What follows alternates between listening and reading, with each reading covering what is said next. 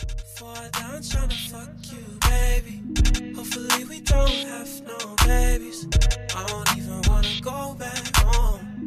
Hopefully I don't leave you on your own. Hit you up with the bomb, bomb, bomb. Not a thug, but you still be my hoe. Need a hundred thousand girls on my door. Smell my dope, then we gotta get to go. Girl, we gotta go. Don't ask me for switches no more. Pussy tastes like Tootsie Roll. I'm just tryna kiss you on the ball. Hey, wet on wet, pipe in the ocean. That's sex, sound sex, sex, sound sex. I nut, and then what's up? What's next? Pipe it, pipe, pipe, pipe it, pipe it up. Uh. Pipe it so good it make you run, huh? Always looking underneath my gut. Uh. You say you just wanna see me. Uh. You, you already know what it is. You were listening to the Urban Product. It's your boy DME. It's your boy Cozy Rich, How we doing this week? living my best life per usual. How about you? I'm doing good. I'm feeling great. Um, feeling better actually, cause I kind of felt like uh, recently there's been like a little disconnect, and listeners of the show probably felt it as well. But I feel like within at least this last weekend, I've been feeling better. You know, I've been feeling like myself lately, genuinely happy, and it's been it's been lit so far. So I'm just riding that wave. Disconnect how? I don't know. I think just dealing with um, dealing with school and work and just all the stress. I felt like um, I don't know. I felt like I, I lost touch with my roots. If that makes sense. Like I haven't been doing anything recently because I've been so busy. So taking a actual break this weekend um, to do the things that I enjoy doing kind of brought me back to myself. Like I got to chill with a lot of pe- I got to chill with a lot of my people. I saw my brother graduate on Sunday, so like that was dope, and I got to be around my family that I don't see that often anymore. So it was just a bunch of good vibes, and I felt good to like be in that. You feel me? I feel you. I feel you. Yeah. I mean, yeah, I can relate to that. I mean, this weekend was pretty good. It was like the first full weekend really being back home and just relaxing and doing nothing. Um, I got a new car this weekend. Yeah. Yeah, Hey. yeah. My Man pe- graduated college and he up now, B. I ain't say all that, but um, I'm saying that shit. I ain't say all that, but like, yeah, my, my other car was a piece of shit and uh, was breaking down on me, and it wasn't worth the money to put. It wasn't worth it to put the money into it because, yeah, that car just wasn't worth it. You feel me? It wasn't. It didn't have the value, Yeah, I hear you. so I'd be losing money putting money into that car. So I just had to get a new one. Um, got myself a nice little Acura TL. hey. Oh wait, all black type Hey. shit. You feel me? Leather interior. Got, Hey. got the moon roof. What else? Got the back camera. What else? Got the navigation. Did you tint your windows yet? Nah. Tint your windows, pimp. Tint your windows, pimp. I I'm can't wait to get my shit tinted. I'm not big on getting t- my windows tinted because I feel like that's a reason to get pulled over. I mean, yeah, stupid you just shit. you just gotta make sure you don't force it. Like, put like I mean, if 35, I, the, 35. The thing, the thing is, when you tint your windows to the legal limit, it's not doing shit. ah, that's where you're wrong. Yeah. Cause trust me, trust me. My first car was man trying to get me arrested. never, never, never. What? Uh, my first car was an O2 Ford Focus. Um, that was gifted to me. Uh, You tinted the windows on and an I 02 tinted Ford Focus. the windows on an 02 Ford Focus. And when I this tell nigga got you, some balls. the car the car just like it, it made it gave it such a sexier look it just it was dope because i looked at it and i was like wow I'm trying to imagine an This looks 02 dope. Ford Focus, bro, and I'm just. If, I if that ever drove past me, I'm like, who the fuck is driving? you just Like, know why? that a nigga's in that car Like, why? what was the need for that? but honestly and when i get like when i get my new car tinted it's gonna be dope too i just like the privacy in my car because i feel like i fuck around a lot in my car and the worst thing to do is fucking up uh, fucking around doing a bunch of stupid shit in your car and then you look to your left or your right and then there's just a driver right next to you that was just watching you the entire time. And i'm just like oh fuck. Well fuck it. Sometimes if i'm like wilding out od i get embarrassed. If it's nothing serious i'm like oh fuck it. But, But I just- think- i just like the the feeling of tinted windows. I'm just pri- it's privacy you feel me? I mean, to be honest, like when I'm in my car, I could care less what people see me doing because one, these people are seeing me for about two seconds Mm-hmm. out of their entire day. And they're not gonna remember me in the five minutes. So whatever the fuck they saw, unless it's me like crashing or like if it ain't me crashing, they ain't gonna remember whatever the fuck they saw. So I'm gonna just do whatever the fuck I want, unless it's the ops. Yeah. You see, those are the only people that I would ever really like want to tip my windows for. But then again, I feel like that just gives them a reason to to press me. Like, oh, let me let me test your windows. You feel me? Yeah, and you're also good because you have your own space, like at the crib. You feel me? I mean, yeah, Pe- I- people that don't got their own space at the crib, sometimes when people I wouldn't- trying to catch it, is- it'd be in the whip. So I hear it, your I windows weren't tinted. People walking by, all you see is a, just an ass cheek raising up and down. it starts to raise questions. But I get it. Like you, like I, we both got our own space, so we don't got to worry about that. But for the people that don't, y'all if should tint your back- windows. Pimp. if I didn't move back home, I probably would have found a, a place to rent. Because no, no, actually, let me rephrase that. Because obviously, if I didn't move back home, I would have needed a place to rent. That's stupid as fucking me to say it like that. Sorry, people. Yeah, I was about to say, I was like, damn, if you weren't moving back home, you would leave us to go sign another lease. Oh no, that'd be no. I basically, basically, what I was saying is, if I didn't have my own space back home, I would either, I would have either stayed in Bridgewater for another year or something like that, and just figured it out. Yep, Found a found a good job out there, and that way, yep. or I would have just found another spot out here and just some roommates and shit.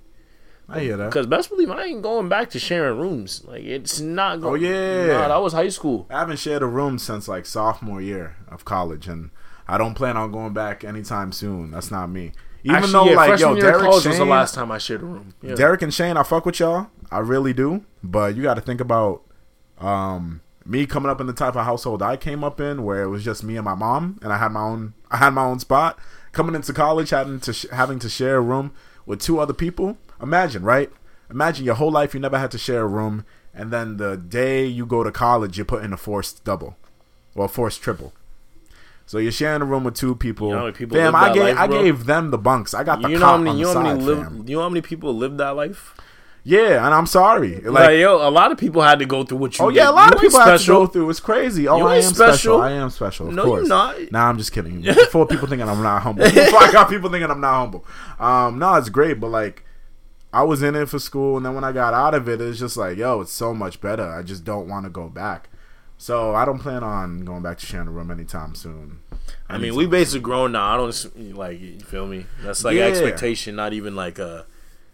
We yeah, it's just expectation for us at this point. Like, why would we be sharing rooms? Like, you know what I mean? I mean, Like, sometimes we, we, pay, we got our own jobs, we pay our own bills. Like, I ain't. I mean, sometimes when people are like grown, graduated. Hey, Um, hey, why are you pulling Oh, that down fault, for? My fault. I'm sorry. I thought yeah, it was a sturdy. no, no, don't pull it down. My fault. All right, so Uh-huh. people, we're in Rich's crib today. Yeah, yeah. what do we're in think Rich's this is? spot tonight. Hey, Patu chill. and I thought I thought I saw. A st- a He's trying to sturdy fuck on my closet. I have a, thought I have saw, a.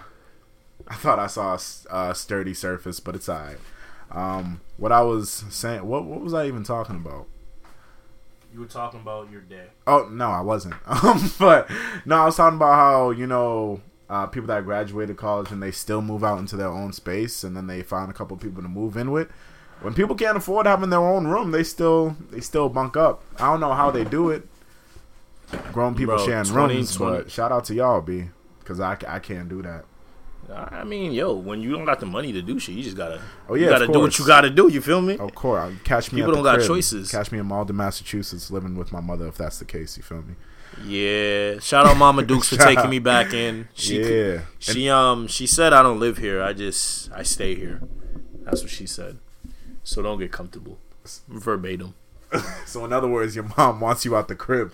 I don't, I don't Mom Like wants- your mom wants you out the crib. She talking like that. she don't want me out the crib because like I'm about to say, let's bring it downstairs. I would honestly we could do that. We I could ask her and I guarantee she because uh, we're on the podcast. She gonna put on her customer service ass voice. Feel me? Be extra polite. You know how every how every woman be when they in front of the public. So she ain't even gonna give her honest opinion. Facts, invite you to the crib when they don't. Exactly. So I would, the there would be no point of that. But regardless, she she don't want me out the crib, but she says she wants me out the crib because every time I entertain the thought of leaving the crib, she's like, "Why would you leave? Yeah. You feel me? what, Like- what, what, for what? You got everything here. You got your own space downstairs." I'm just like, "Mom, no, I don't. but thank you. I love you, but I yo, The I day I like, the day I like permanently moved out of Malden and into my own spot in Bridgewater. That was maybe two years ago. My mom is still hitting my line trying to get me to move back. Still, summer vacation, fam. We we just started summer break. She was like, Dev, you know, if the bills are getting hard and you feel like you can't keep up with them, you know, just just come home, blah blah blah. And keep in mind, my mom gave my room away. So, so if I was to move I back would, I home, would, I'd hit her with the so mom like when I move home. If I move home, what where am I yeah, staying? you got to kick your brother out, Be Like if that's the case, She'd probably be like, okay. or she would like try to find a new crib with like three rooms, and that's more money. So it's like, why do all that shit? I'm I'm comfortable in my own space. Let me chill. You feel me? Where I gotta deal with the house rules and shit. Yeah. Go, go, Yeah, Dev. but um, fuck, fuck my selfish ass needs. Uh, let's get to the shits. So, um, if people, um, they put out a track, I believe, on Saturday morning. Yes, yes, Saturday morning. Um, they put out Friday a track. night. It got leaked Friday night, came out Saturday morning, if we want to say that. um, so Chris Brown's dropping his album Indigo, I believe, next week or in two weeks. I think it's next weekend. And you know, I lied. I think it's in two weeks. Yeah, June twenty eighth. Um, and there's a lot of 28th is, features yeah, on this shit. Two weeks. Two weeks, right? Yeah. Yeah. He has a lot of features on it. I think it's coming out to be 32 songs long. Why Chris Brown is still doing this, nobody knows. Um, this man makes hits after hits in the studio all the, all day long. So he probably just got a shitload of them. So as we know, um, earlier in the year, Chris Brown and Drake ended their beef. Uh, I think they ended it on social media, and then uh, Drake brought Chris Brown out, out on his tour, and then they like officially deaded the beef in public. So we were ready to we were ready for everyone to make music again Because because you already know once you once you end a rap beef, you got to make a song with the person you ended the rap beef with to make it official. exactly, and the fact that it's Chris Brown and Drake, one of the top two You know what's like, crazy? musicians out there, we were all excited. I'm surprised this is the first time I'm really hearing a CB and Drake's like collab. Because they had beef. My thing is like they've been around for both of them have been around for like over a decade, and this is really the first time I'm hearing a track with them together. They had, they Like even had- when they were first blowing up, like you know what I mean. Like I would expect them to do something because Yeah. Drake be collabing with everyone, true, like I think- legitimately everyone. I think the beef started 2012. Um, so that was what seven years they've been they were beefing for, and obviously 2012. A little before that, in 2010, Chris Brown was. I mean, 2007, Chris Brown was going. Chris Brown's been Uh, around since we were in elementary school, Yeah, he's been. and Drake's been around since we were in middle school. Yeah, Chris Brown been out for longer than Drake. Yeah, that's what I'm saying. So Yeah, like I'm they, just saying. they had time. Yeah, they had time, um, but I think it's because like Chris going through his shit in 2007 with the whole Rihanna shit. I think um, That was 2007. yeah, it was 2007. God damn. Yeah, I know it's crazy. I have a whole like opinion on that entire thing that I don't want to get into because we might get canceled. but um, I would love to hear that opinion one day. oh yeah, of course. But um, that shit happened, and I think because of that, a lot of people were hesitant on working with Chris because they didn't want to be caught under that limelight. A lot of people are still doing that now. They still won't work with Chris because of what happened fucking 12 years ago. Um, but with these two, apparently they beefed over a girl. Don't know if it's Rihanna. I was about to say. Don't know if it's Karrueche. I don't know who, but apparently the beef started over a girl. They fought in a club one day, and then it was just beef forever.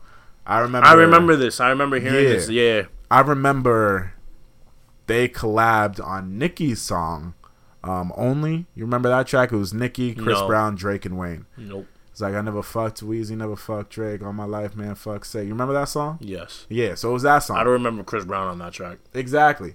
Um, you Wait. you don't? I don't remember Chris Brown on that track. He sung the hook. He must have, because I, I, I don't remember his voice at all. Yeah, he sung the hook.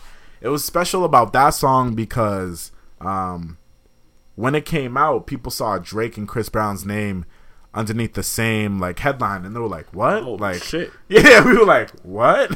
And but then when you watch the video, you knew the beef was still going on because they were never together in the same shot. They they filmed the video at di- different locations mm-hmm. to separate Drake and Chris Brown. Chris Brown shot his scene, I think, by himself, his like his shots, and then Drake, Weezy, and Wayne, Drake, uh, Nicki, and Wayne were like in another frame. So I, I don't know, um, I don't know. now they ended their beef, and we got this song. and they showed us what they could have been doing for uh, over a decade. Yeah, You feel me? They put their pride aside. Cause this shit was a banger. a banger, a Banger. a banger. Like every type. This could be a vibe song. This could be a get lit song. This could be a you're feeling yourself song. Like this, this shit fit every type. your back song. Like no bullshit. This them, shit feel me? every type of mood and just scene. Like this song is perfect. What were your opinions on the song? Um. All right. So Chris Brown did his thing. Obviously, Drake did his thing on the two verses he gave. Chris was crazy with the hook. Um. I mean, I just said it. Like, yo, this song was fire. Like, I need more. I need more music like this. Like, How do you feel? if Drake and Chris Brown gave me, I'm, honestly, I could listen to a whole album of Drake and Chris Brown. I feel like. okay, how do you feel about Drake getting two verses on Chris's song? Because this is still Chris's song, Yeah, and he Chris pretty much did one verse. I still consider it Chris. Brown's song. Cause I know like the talent, how talented of an artist he is. Like Drake didn't know, in my opinion, like no one got overshadowed in the song Yeah, okay. because he's still he's still singing the hook. You Yeah, feel me? okay, So okay, like, we can both no matter what, that. no matter what, he's he's he he had the last say. I'm pretty sure he Drake. sang the hook after Drake's last verse, right? trying to remember. no. All right. Well, regardless, I remember Chris Brown. Like Yeah. he doesn't get overshot or he doesn't get overshined by Drake. Mm-hmm. So um, yeah, it doesn't. That doesn't matter to me. I dead ass didn't even notice like he uh Drake had another one more verse more than him. Yeah, um, But because if you think about it, it adds up because he has the hook and then he has a verse. no, because it's like Drake goes in, he does the hook, and then Chris Brown comes in for his verse. He does a hook, and then Drake comes to finish the song with the second So verse. he just went three straight times. You feel me? Yeah, and me personally, I fucked with it because you know I fuck with Chris Brown and Drake, so obviously I'm gonna like it. But when I listened to it, I kind of felt like it was more of a Drake song that Chris Brown featured in because when I was listening to it, I heard the 40 influence, so I knew. Um, for people don't know, 40 is uh, Drake's producer, so I knew what Drake, what 40 did to that song. I looked at the credits and I saw Vinylz had a key in producing that shit too, and Vinylz is also signed to OVO. So it's definitely a re- it's definitely a Drake record. But yes, I agree with you where they did well with not overshining over each other. Like they both know what they were good at. Drake is good with the smooth shit. Chris is good with just singing and his delivery. So that's how I think they worked well with perfect each other. compliment. Like they complimented each other very well. Exactly. One now here's my thing here's my thing, and I'm only gonna say this because um, I'm from Boston. I only think people from Boston are really gonna peak, speak up on this. So what I like is crazy for people who have been listening to this show for a while. I've been praising this artist who goes by the name Che Ecru. So I've been playing his songs a lot for my vibes of the week. I've been talking about him a lot, just promoting him because I support any local act who actually has talent and is trying to make a name for himself. Um, so for people that don't know, Che Ecru's song was actually sampled in uh, No Guidance. You can hear it clear from the beginning of the song, and then you can hear it all throughout the song. Now I, I, think he that's got dope. paid. I hope he got paid. I hope that. he got paid. He definitely had to get paid because after I heard this shit, I went on his socials and before the song dropped, um, he hasn't posted anything since the song dropped. No tweets, nothing on Instagram, nothing like that. He ain't trying to take anything away from it. That or he got something big coming. That's Because for a while, I've been waiting for Che Ecru to blow up. He had the potential to blow up off SoundCloud and all that. Um, he he's gotten looks from Omarion, Bryson Tiller, Kendrick Lamar, and other p- people like that. I'm not familiar with this man. How long has he been out for? He's been out for a couple of years now. Che Ecru, Shay E Crew. Shay E Crew. Yeah, I think he might just simply go by Che now. Um, but he's been known as Che Ecru. C H E space E C R U. Um, so when I heard that they sampled Before I Die in the song, I was like, whoa. I think I had to flip that shit back multiple times to listen to that shit over again. And I was like, yeah, that's fucking Che Ecru. Um, and I think that shit's so lit because you know how I always talk about people from Boston not making it or a very limited amount of people from Boston make it.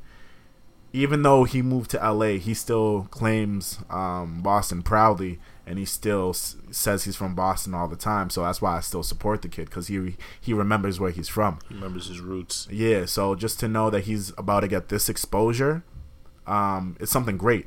Hopefully, he can capitalize off of it. Exactly. I hope he does because the man's not even signed. Think about it like this, He Bro, pro- he you don't need to be signed of- nowadays to be, be doing anything big. No, That no. What. I'm saying is like he produces all of his own music. Like he does. He writes his own Oh, he music. getting paid then. produces He his own getting music. paid. Exactly.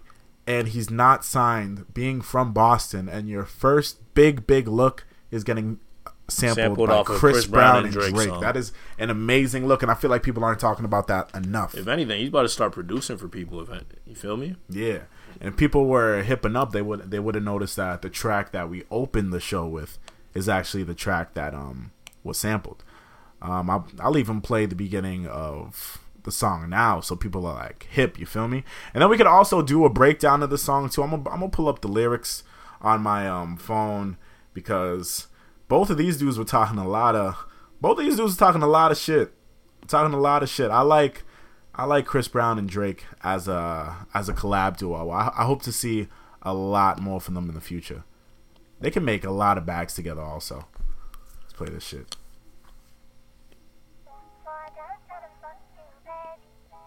bang bang.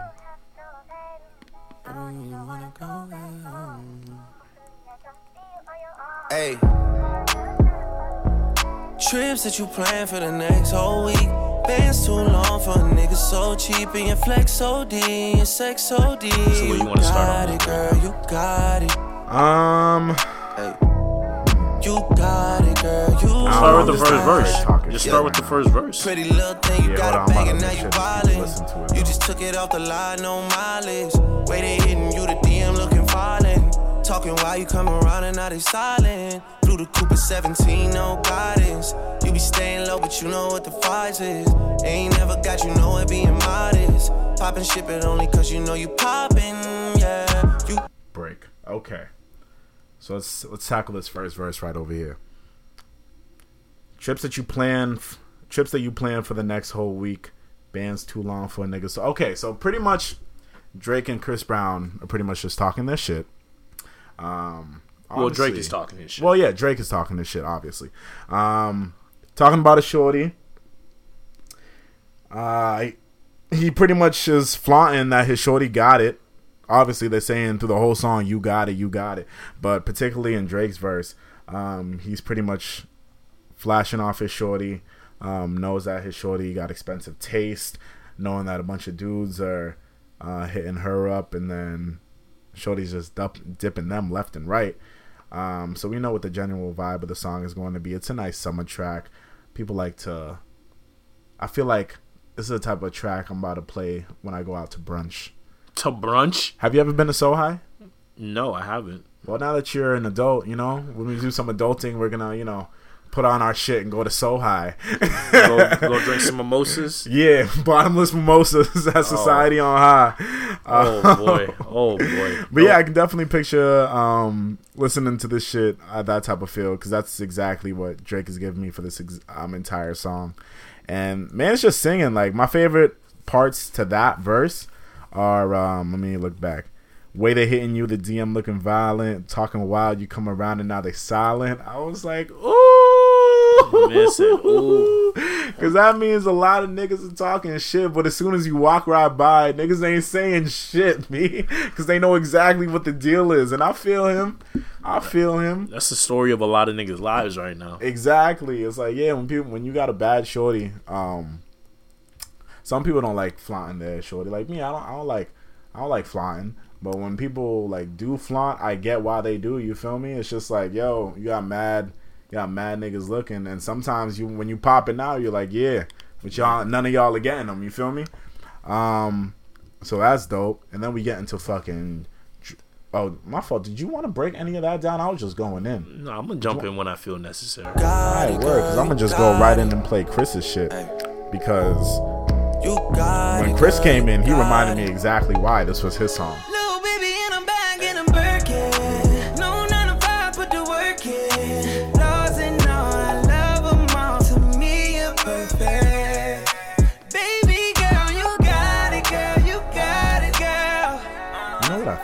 actually. You got it, girl. You got it, girl. You know what I think actually? That's actually a great thing to bring up. When people are making songs like these, because the way I see it, I feel like Drake and Chris Brown has have made this song like so many times, but they still find new ways to like make it fresh. They've never made this song before because I've never heard their vocals on the same track before. No, but you know, I'm, I'm talking about subject, like subject matter. Oh, they, they, yeah. like talks about this shit all the time. This is what Chris Brown specializes in. Yeah, but here's what I think, or here's what I want to ask you: Do you think when people like Chris Brown and Drake are just writing this shit, do you think they're just coming up with everything they'd say to a shorty and then they just put it down on paper? Like, do you think I think everything- a bunch of I pickup think- lines down on paper and then To be it? honest, I think everything they say comes from experience. you think so? Do you know how many girls they probably fucked with in their lives? Mm-hmm. Especially ever since they became who they are. They get their pickings. Like, I definitely believe they've they fucked with girls that definitely got it, got their own bags. Know what I mean, you bring them around other people. Like I, I can de- like if you listen to the lyrics, like this is all very real. Like this, this shit happens all the time. But I also feel like this is all pickup lines. Also, okay, you tell me. Li- listen to this, right? Eh, Now listen to this, right? You're telling me you got to add some flair to the lyrics. You're telling That's all me- it is. It's just story with flair. you see a brother pull up. See, a, you see. Imagine you're chilling at a bar and you see a brother pull up to a shorty. If you hear, "I don't want to play no games, fuck around, give you my last name," no, you tired of the Sam damn thing. That's okay because you got it. First of You all, you no- wouldn't no- think my my, my man all, was no- smooth as shit by saying that. No, because no dude is ever doing that. You think a nigga coming up? You th- If read, you read them Brown lyrics. Drake? Read them. Li- exactly. It's Chris. Chris if you Chris Brown or Drake, Drake. you don't need to say that.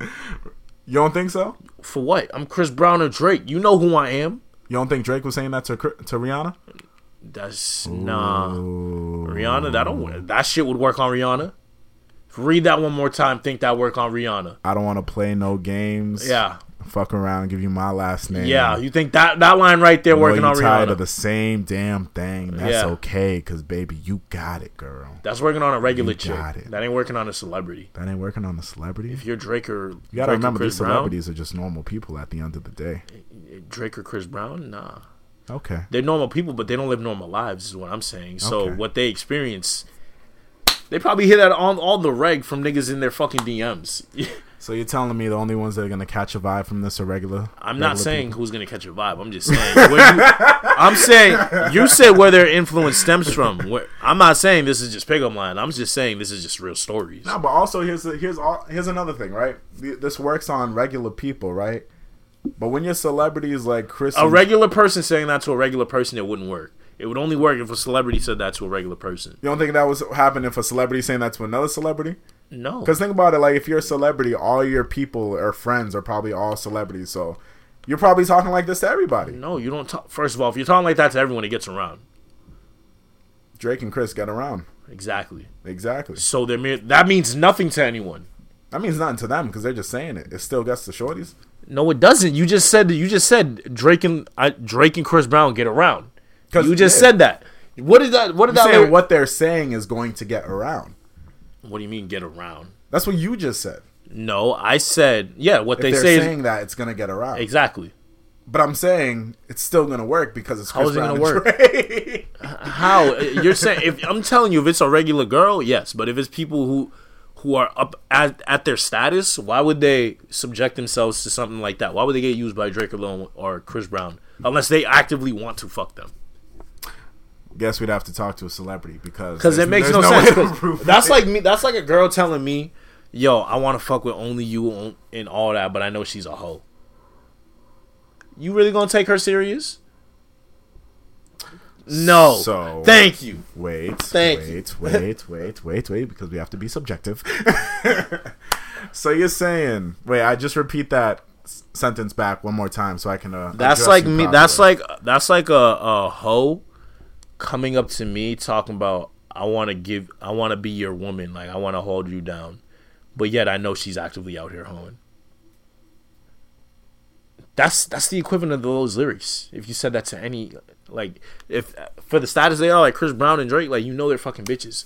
Yeah, Them Chris saying I want to give you my last name that doesn't mean anything to you. You just know they're saying that to get in your pants. Ah, so you're saying it would only happen to us regular people Yes, because we're the only ones that we're because we fall for the for the false promises. And no, not even that. We co- we fall for the star. We get starstruck.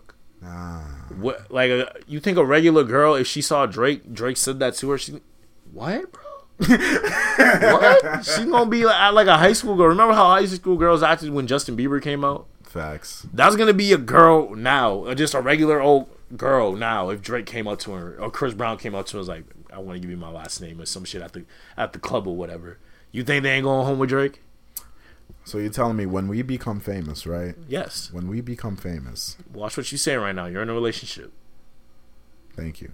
I wasn't gonna say anything crazy. Okay. Thank you. Um, I wasn't gonna say anything crazy, but I was gonna say if we were famous, you're looking at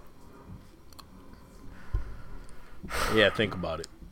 No because I, I just want to because I'm saying how all celebrities when they're talking to other celebrities, they're talking to them as if they're just regular people because like they're all famous. You feel me? I But feel there's like a certain there's I a feel certain like amount of con- there's a certain way you speak to them though. You just you know because of their status. You're not speaking to them like the regular person. I mean, Drake. I mean, there's a certain level of respect you people give that Drake and- person. I feel like if I was a cele- if I was a celebrity, for example, if I was somebody, Hollywood's fake, bro. g- name somebody that's like new and popping. If I was like, The okay, Baby. okay, okay, now this is perfect. Every celebrity gets starstruck when they meet Beyonce, right? No, not every celebrity. Every celebrity that's not well, I was I was gonna say every, anyone who wasn't on her level, but then fans would need me alive, and the BeyHive would be like, nobody's on her level. But like people that are just First have of all, if that- you in the BeyHive, suck my dick. Okay. but anybody who um is at that level, they're gonna get starstruck when they um they're gonna get starstruck if- they meet Beyonce, see Beyonce. Beyonce carries herself a certain way. If Beyonce were to say that to me, I'd be I'd I'd probably nut in my pants. Because you were regular. But if you were a celebrity, it would be the same thing. No. Yes, it would, bro. Actually, with Beyonce is different. Because yeah. fam, we're But you know Beyonce's first, bro. unattainable. You gotta with Beyonce though. You know there's a certain level of unattainability. Like you can't have that. Mm. Like there's a certain level of mystique. You feel me? See, and then we go into conversations of the chase. See, when you say because you can't have that, then the chase becomes part of the conversation. We as talking about lyrics right now. You I know we talking about lyrics. You the one that brought it to Beyonce. You the one that brought it to Beyonce Because- to Chase. No, I don't know. Yeah, we we All we fell off. philosophical We fell off hell out of this convo. I'm just saying that like Drake and Chris Brown or any celebrity, I feel like when they're writing lyrics like this, it's just all pickup lines. I like know. it's just like, yo, They're what can too- I say they're to too- have the people they're- they're going too crazy? clever for that. You feel me? They're I feel like clever. that's all Chris Brown It's does. just smooth talk. It ain't pickup lines. It's just smooth talking to girl. Exactly. It ain't pickup lines. Those are pickup lines. Nah. When when you're just when you're just naturally Pickup lines is when you actually, yo, you this is this is what's gonna help me get, get her home. Like she's gonna come home with me if I say this. Well, and yeah, you can easily talk like If I'm that. you're smooth talking, naturally smooth. If I'm smooth me? talking, shorty, like I'm, I'm just like complimenting her, like yo, gassing her up with some shit, or like, you know, just making a conversation, but just sounding sexy in the conversation. That right there, you trying, you trying to take her home type shit Okay. off that line. All right, I hear that. I hear you completely. Now let's go into the rest of this shit. You got it, girl, you got it. Because Drake's second verse, You got it, girl. I don't know how Drake does this shit.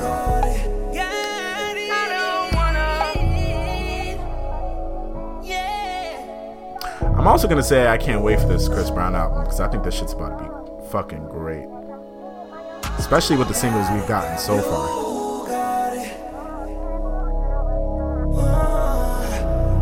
Alright, listen to this shit, yo. Play no games. Freaky. I could learn a lot from you. Gotta come teach me. You a little hot girl. You a little sweetie. Sweet. Okay, when you listen to this Sweet verse, like Pearland. did Sweet you think like of PARTYNEXTDOOR at all when you heard this verse? Like that. No, but not I could tell you crazy, but she kinda intrigue me. Yeah. Yeah, I didn't hear. I didn't hear. Seen it on the gram, tryna see that shit in 3D, mommy. But now that you say that, I get it. influence. I know I get around okay. cause I like That was another thing that I wanted to bring up. That's another thing I wanted to bring up. I mean, we know Drake doesn't write everything. Yeah, but no, no, that's not that's my that's not my thing. That's not my thing. I believe no, I believe Drake wrote all that. I believe Drake wrote all that. There's Okay. definitely a PARTYNEXTDOOR influence on the um on that verse. My thing with that is where the fuck is PARTYNEXTDOOR? Writing. why isn't he, probably putting out music he himself? Cause you don't make money writing or making music. You make money producing and writing music. Yeah, but you should still put out your own shit. It's like I, I hear what For that what? means. It's like Ty Dolla Sign. He's like writing um, a bunch of music for other people, doing features on all of his his shit, but he's still doing his own shit. You feel me? I don't, when was the last time I got a PARTYNEXTDOOR probably- album that actually banged? You feel me? I didn't even like PARTYNEXTDOOR three, so I'm not calling To him, I didn't like it either. But Exactly. for him, I feel like he has a certain level like of a standard he wants to hold for his own music. So he probably does take a crazy amount of time, like with every single song. Make sure the production's right. Make sure every lyric is right. So I think like he's probably working on a project right now because every time I hear like I see a PARTYNEXTDOOR project, I don't hear no announcements about it. I don't hear no promo, no marketing, no nothing. It just I just see a PARTYNEXTDOOR album. So I I, expect I really expect that for him. Like I, I at this point I'm used to him going idle like this for so long, so Mm-hmm. it's really just second nature. So uh, whenever he drops music, I'll be grateful. But I'm for the music he has out right now, I can I can live with. I think um, I know I have his. I know I'm hearing his music and other people's uh, music, so the influence is definitely there. I think he's not being utilized by Drake enough. What can Drake do for him? Here's well, this Like, is he- this has is the a bigger conversation. Party doesn't now. need Drake. Wait, here's the thing, because here's a this is a bigger conversation now that you say that. What can Drake do for PARTYNEXTDOOR? Party Next Door is Drake's artist. You feel me? Now, when we talk about that, we can go ahead and break down all Drake of O- has a lot of OVO artists. sound. Yeah, I was about to say, yeah, you want to do that? Like, and what's popping about them? Think okay, let's think. He has a lot of talent on, under Drake has a lot of talent under him. He has Party Next Door, dvsn, Roy Woods, and Majid Jordan because Safe isn't signed to him. Yeah, so yeah, the ones I know about, he has Roy Woods, dvsn, Majid Jordan, and PARTYNEXTDOOR. All four of these acts were supposed to be big and popping. Magic They Jordan was. the, they all have the potential to be. they do, but I'm Party but is out here. Party is big and popping. He is, but I feel like the label. I'm I'm thinking label issues for the reason Party isn't dropping. I'm thinking label issues because when all four of these acts dropped, they were supposed to be this big and popping thing, and then when they were new, yeah, people were talking about them, Aren't they but big in Canada? it- shit just fell off, huh? Aren't the rest of them big in Canada? I, don't- I mean, I feel like you have to be big. I feel like you're big, yeah, but OVO you is Canada become based. True, but I feel like in order to be really successful in the business game, you got to make it overseas. In other words, you got to like make it here Global, for your market to be if that's the big. You feel me? And I mean, they do have a following. They do have a following in the states, all of them, It's just not as big as it probably is in Canada. But they probably do have a following that's big enough that they can live successfully off of that. no, they definitely have a following. Like anything that, anything so far that had OVO attached to it. like, you getting- feel me? Like all those traction. names, I know every single one of those names. Exactly. I've heard music from every single one of them. They all got bars, but they all each have their own sound too. So it's really hard. Like the way for Drake to really put them on is to make music with them Mm-hmm. and feature on their songs, not them feature on a Drake track. and he he, I think he's done that all for everyone's first album. But it hasn't. Yeah, but like, when's the last time you heard Drake featured with any of them? Exactly. That's the only way, in my opinion. That's the only way Drake can really do that, unless he's bringing them out like with him on on tour and shit. name the name the last big Roy Wood song. Balance. How long ago was was that really a big song, or was that just a song you liked? All right, hold up. Uh, Apple Music will tell you the ne- the last uh, big Roy Woods song. I can tell you, Roy Woods doesn't have a big song. Hold up. Yeah, drama was cool. Um, w- like he had a couple of tracks off of um, what was his second tape? Whatever his second Walking, tape was. waking at dawn. Yeah, he had a couple of good tracks off there, but before that, before besides that, he hasn't had a breakout single. Yeah, balance. Balance was the best song for me, but I I hear it. Majid Jordan, they were supposed to blow up after um, Hold On, We're Going Home. They had maybe a big song off their first album, and then they kind of flatlined and- have been riding under the ratings ever since. Um, who's next after that? iLoveMakonnen was signed to OVO at some point. I hated him. They didn't do anything with that. Bro, he was got trash. dumped. He was trash. Facts. He gave us Tuesday, and then he gave us trash after that. Uh, who else was signed to OVO Sound? dvsn. Okay, I love dvsn, so I can't talk shit about them. They dvsn, I think, is a, a low key group that probably won't be crazy, crazy big for a while, and I think that's just because of their level of R and B. So that's why I give dvsn their pass. Their pass. But PARTYNEXTDOOR is supposed to be Drake's second, bro. And the fact that this is what's coming of PARTYNEXTDOOR's career is making me upset and sad as a PARTYNEXTDOOR fan. I really think Party just doesn't want to like make his own songs. I really feel like he's more comfortable. Like he doesn't like the spotlight. I really feel like he's more comfortable just being in the background. Okay. I really do feel that way because every time, like, Do you think he all- just looks like the type, like, uh, dude that just keeps to himself. Okay. Even his music, like when you look, when you really look at his music and everything, and hear his music, like, it fits him Mm-hmm. to stay in the background and just be low key, do his own thing. Like, I, I But, it just fits his personality. So I'm not really shocked that he's not in the limelight, getting the publicity that he should be getting. Probably does. It's like Kawhi Leonard. It's like Kawhi Leonard of rap. Mm-hmm. PARTYNEXTDOOR. He's doing that thing. Yeah. Cruising by. He's doing his thing, but you know he's that nigga. But he's low key as fuck.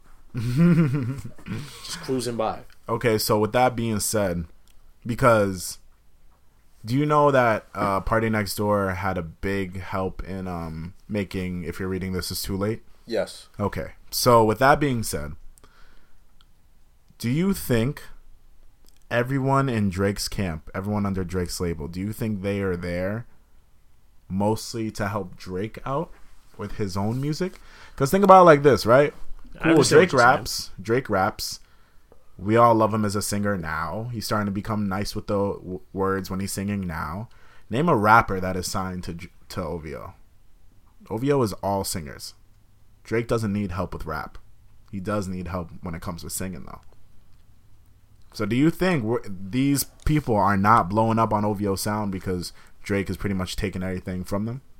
No, That's a wild. That's a wild claim to make, but I don't think. Drake, well, Drake. If that's the case, Drake. Would, if Drake was on any other label, he'd be taking everything away from everyone else because he just brings the label so much money. Why would you not want to give all your resources and help and you know what I mean, just everything you can to Drake because he will capitalize. He that's a great investment. Hmm. Feel me? So with OVO, like he is OVO. Facts. But um, if he were, I don't think he he does that purposely. I just feel like he has to do that just to keep the brand alive and everything. Like OVO is huge in Canada. I'm telling you, like they have. I'm pr- I'm pretty sure their practice facility is named after OVO. The Raptors. Yes. Well, yeah, but that's only because Drake's the ambassador. But like I'm saying, like th- their presence in Canada is big, and I think we don't like that's not stated enough, and that doesn't it's not prevalent enough because we're just taking, talking about America. Like they are all Canadian. They're from Canada first and foremost. So like, yeah, American America's market is great, but it's not their first market. It's not probably where they prioritize. It's not even where they're based. Mm-hmm. So why the fuck would they care like what we want to hear when it's we're not their priority, we're not their crowd. So Drake is the only one that really caters. I feel like he's more in he's in America more than he's in fucking Canada, but I really can't say that. I don't know this man's schedule. But he's the only one that's really him and Party are the one, only ones out here in America that have done their thing consistently and successfully. Majid Jordan, like you said, only had like one song. dvsn ain't really big in America like that. So that's why I feel like they're just not as big as they should be, especially to me and you. Like we know music. We know we know them as artists. Other people, they're not like if you're a casual listener, you're not gonna go out and listen to Majid Jordan or dvsn just because you don't even know that name. Mm-hmm. So I cater to the American market when you know how Americans are. Okay. Okay, Rich. This is what happens. I like Rich's take. That's what happens when he starts becoming more invested in music. I like it. I like it. Yo, we gonna be big some days. Just wait on it. All right. Um. Yeah, we we, t- we took a long time that, uh, discussing that whole song. Um. All right. Let's move on. So, uh, we heard the unfortunate news that David Ortiz was shot in Dominican Republic. Um, he is now in stable condition and he is in recovery. But it was um, some tragic news to hear over the weekend. Uh, we all send our best condolences over to him because he is pretty much one of the biggest hearts of Boston. Um, he put himself out in the forefront when the Boston bombings happened. Um, so he pretty much embodies the spirit of Boston. especially if you know David Ortiz, everything that he went, um, everything he went through in his entire career, and him being who he is in a place like Boston. Um, City holds out for their own. You feel me? And everybody out there was also spreading their good wishes, so we wanted to spread ours as well. But uh, what were your opinions on anything when you heard about it? Um, so one he I heard when he got shot, he just ate that shit like a like he just ate that shit.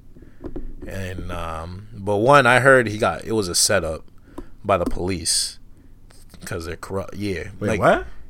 Bear with me. I don't know if this is true. I just I've been I, I read an article. Breaking news. I read a report. I read a report, and it sounded really convincing. I'm not gonna lie to you. yeah, go ahead. Um, apparently he fucked a drug lord's wife. So that drug lord paid that dude or whatever to do that, and yeah, that's and I'm like, it makes sense because the dude got caught up like right after he got his ass beat, like you know he got his ass beat by the niggas around. So as a result, I'm just like, if I'm gonna if I'm gonna shoot David Ortiz, like one, I'm not getting caught. So that's why that's what gives more credence to the story because drug lord, I can see a drug lord paying some irrelevant ass dude like, yo, go take care of this for me. I'm gonna give you some money because he fucked his wife. But yeah, what you what you take? Um, when I saw the when I saw the video, because there was videos of the dude that actually shot him. Um, because what was happening? Yeah, apparently he got shot while he was at a bar, and I saw a video of the actual shooter getting fucked up by the security bodyguards and all the dudes there, and that shit looked bad. That shit looked like I feel like if there wasn't people there to stop him, they would have killed Homeboy. So I thought that shit was crazy. Um, but I don't know if I believe that story because doesn't doesn't David Ortiz have like like a family? Doesn't he have a family? And Okay. yo, man, he Dominican. What's that mean? Oh, don't do that. what the fuck's that mean, bro? Don't do that. That's supposed to be our cousins. Don't Bro, do he ain't. Haitian. You, Haitians are the faithful one. What? You got that right. He Dominican. He He Dominican. got that right. Um. Mm. Yeah, you got that right. Mm. But um, yeah, I don't know if I believe that story. if it is true, then that's wild. Um, but yeah, you can't you can't fuck think you can just fuck somebody up in their own hood and just think you can walk away with it. You feel me? Like I don't know why everyone tries to test people when they're home. Cause Like they They're got familiar X, with- they people- got X the that people way, that they are got Chinks that way, they got Nips that way, and well, now when you're almost home, got nah, it's, it's a pretty easy assessment. When you're home, you know the environment, so you think you can get away easier. Like, all right, I know where to go. I know how to set this up. I know how to do. it. I know the connections. Like, I can make this happen real quick. Yeah, but also when you're home, you must know you got people. You feel me? So That's what I'm saying. Like, if I got people and I want to do something like this, I'm like, all right, yo, let's let's talk it over. Let's make it happen. How we gonna do this? Like, yo, you set you set up on this corner right here. Let me. You feel me? Like, it's very easy to when you know when you know your environment. Nah, that's what I'm saying. I'm not talking about the shooter had people. I'm talking about David Ortiz having people. Like when you're home, Bro. you know you're you got all you got like Have- bodyguard, security, everybody surrounding you. So why would the shooter think he can actually First of all, first that? of all, if you seen him, he was just chilling. Like he was chilling amongst his people. Clearly, he when he's home, he doesn't have all of that. And I don't think he even has all that when he's out here because he's so loved and shit in Boston. Like Boston, Mm-hmm. probably another like Dominican for him. Like he does whatever the fuck he wants out here. yeah, I remember when he came into my job one time and You just feed him. You don't even charge that man. Feed him. Here, here you go. Well, he had some event on our rooftop bar, and Shorty I was working with fucking screamed in my ear as soon as she saw him because I guess she didn't expect us. You see the coming. warship, But yeah, but, but it's still. like back home. It's not. It's not the same because like we've already had the same conversation with Nipsey before, um, with X and everything. Like people see you doing people that grew up with you, see you doing things that they aren't doing, and yet it's been the same timeline. They're spiteful. They feel some type of way. They got animosity towards you. But in this case, this nigga's just stupid and yeah, drug lord, Yeah, fucking the drug lord's wife. yeah, I hear that. Kingpin, Kingpin. I lied. Yeah, Kingpin. Um, well, I don't know if that story is true. If it is, and that's a wild take, and I feel like I got to take like another assessment at that whole shit. But He's hey. fine. He got Oh, shot. Yeah, yeah, he's cool. He's fine. He's a th- he's a big guy. Pause. But um, Yeah, he's a big guy, so you know. Why'd you have to say pause after that? I've been watching a lot of Boondocks right, lately. I've been watching a lot of Boondocks Ah, lately, yo, bro. Niggas are so weak, yo. but not you. Riley I'm not calling you. My but nigga Riley rubbing off on me. I don't know what to say. Nah, I hear you. I hear you. Um, so yeah, we wish him a speedy recovery and hope that he's good and all that. Another thing that I wanted to touch upon is um, We the best. we the second best actually. He a bitch. I'm sorry, but he's a DJ Cat. Yeah, all right. Yeah, I'm gonna let you bring it in. Yeah, so a little premises. DJ Khaled was tight because um, his album debuted at number two. Knowing DJ Khaled, he is a he's a man that makes hits after hits after hits. So when you don't see a DJ Khaled album go number one, it raises a lot of questions. You He's getting me? old. He's getting old. Yeah, but I think he's still got the potential to make um good don't- music. I I, saw what he was trying to do with that album. I saw what he was trying to do. A lot of things didn't work because it, a lot of things felt out of place since he was doing so much shit on it. Um but he was pretty much upset because his album fell number 2 on the Billboard charts and Tyler the Creator's album was number one. was number 1. Now we knew DJ Khaled when he did his whole rebrand, um, and he was spreading all this positivity shit on Snapchat. We all fucked with him because we saw everything he was doing, and we thought nothing but good things out of it. But now to see him do this, um, actually come at another man's success, when Tyler the Creator, he's been doing his own thing since his career even started. You feel me? He And came out right. He came out when we were in middle school. No, I'm talking about like he came out. Came out like he came. Uh, out I don't know gay. about that. I'm pre- pretty sure he came out. I think there were a lot of um, speculations on that, and I don't know. He might have said something on. I don't know. He might have said something on I'm, the tracks, bro, I'm but I don't- pretty sure he came out. Hold up. Yeah, no, I'm pretty. Like I said, I hear a lot of rumors about that shit too, but I don't know anything officially. That's why I'm just not going to confirm that officially. You know, Mm, I'll tell you in about 30 seconds. I had heard, but um, yeah, he came out. Wow, no, he came at Tyler's um album, pretty much calling it trash compared to his album, and Oh, Tyler. he, said, he said that. he didn't he didn't say the words trash. He didn't even mention Tyler by name, but we all know who he's talking about. You feel me? Um, let me actually let me just play you the clip because uh, Khaled went on IG, posted a clip, and then deleted it right after. But you gotta love the internet. We save that shit as soon as that shit drops. So I'll play it for you just so you can hear what he said. gotta say this too. I make albums so people can play it and you actually hear it. You know, driving your car, you hear another car playing it. You know, go to the barber shop, you hear them playing it. You know, turn the radio on and you hear them playing it. You know, it's playing everywhere. It's called great music. It's called albums that you actually hear the songs. Not no mysterious shit and you never hear it. On your dome. He sounds spiteful. Oh, spiteful He sounds shit. like a hater. To be honest. spiteful as shit. he's basically saying why why does this content get more love than my content? Mm-hmm. But um, I hear what he's I hear what he's saying because with Tyler shit, like I said this too, it wasn't for me just because it was more sounds and lyrics and everything. It was more of a vibe. But that's just if niggas fuck with it, niggas fuck with it. You can't control what niggas fuck with. So stop being a hater and just congratulate the man on good work. Like yo, he Mm-hmm. tapped into the audience and the audience gave him his recognition. Yeah, yeah. He ain't the best, like you said. He's second best. Deal with it. like you said, he's second best.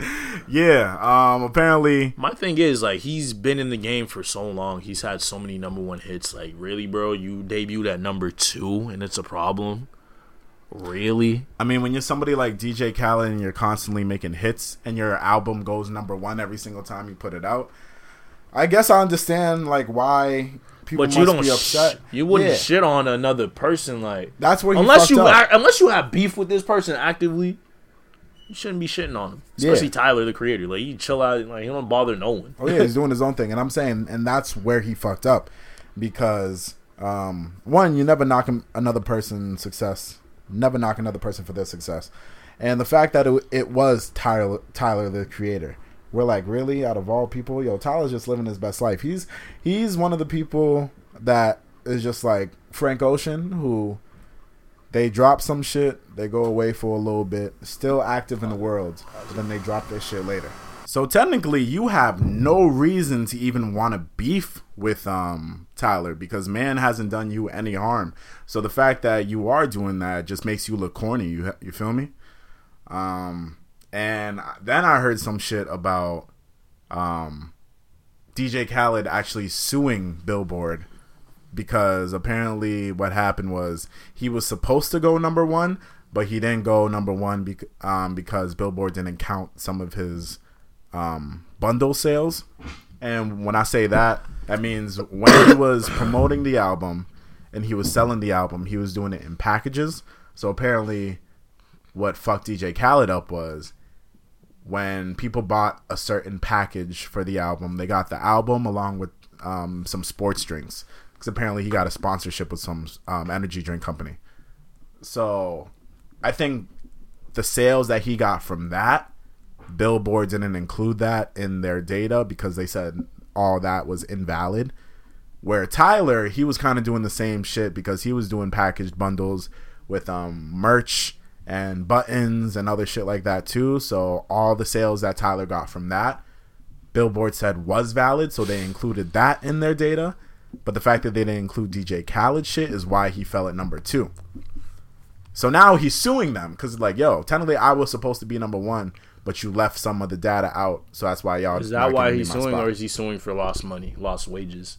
He's probably gets lost wages too because who knows? He he might there might be something in his contract um, where he gets more money if he hits number one or something like that. I don't know.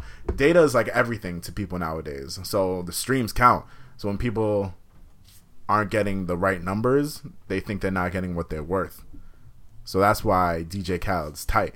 I still think it's corny just because of how he presented it to the world. He's corny. He could have done that shit under the under wraps radar, and would have been yeah. fine. You feel me? But the fact that he brought it out to the public light is what made him look corny. If he simply said, "I feel like I should have been number one because he got the he got these bundled streams to count for him, but not for me," I would understand that. I still would have been like, nah, bro. No, no. I, I can understand that because it's fair. It's all in fairness. Like, feel me? Mm-hmm. You got to be fair. Keep it consistent. That's all I'm saying. But watching the video and hearing him say what he said, he's just an old man sounding like a hater. Yeah, I So hear that completely. suck my dick, DJ Khaled. you the So, best. so you weren't? Were you not a fan of his album then? No, I told you this. I haven't. I, I Yeah, liked yeah, like three songs. Yeah, I won't lie. Since it dropped, I don't find myself going back to it either. I played just That's us. sad. Really, I, I like you stay. I fuck with you stay a lot. Me killed his shit. eh. Baby killed his shit. J Balvin and Jeremih both killed their shit. So that's why I fuck with that song a lot. Speaking about baby, that nigga is getting played out real quick. Well, I'm talking about Lil Baby. You're talking about DaBaby, but I hear you. Yeah, that's what I said. Speaking of baby, Facts. Speaking, of babies, the Yeah, baby. let's talk about DaBaby real quick. Yeah, his music is getting really outdated real quick. Everything sounds the same. Oh, so you agree with the masses? Oh, 100%. I've been said this. Oh, I never could bump him consistently consistently because after like three straight tracks of him, I'm just like, why am I listening to the same shit? Mm-hmm. It all sounds the same. Unless he's on a feature of someone else's song where the beat isn't the same as all the other beats he chooses and he has to switch up his flow, maybe, mm-hmm. then it's a good track.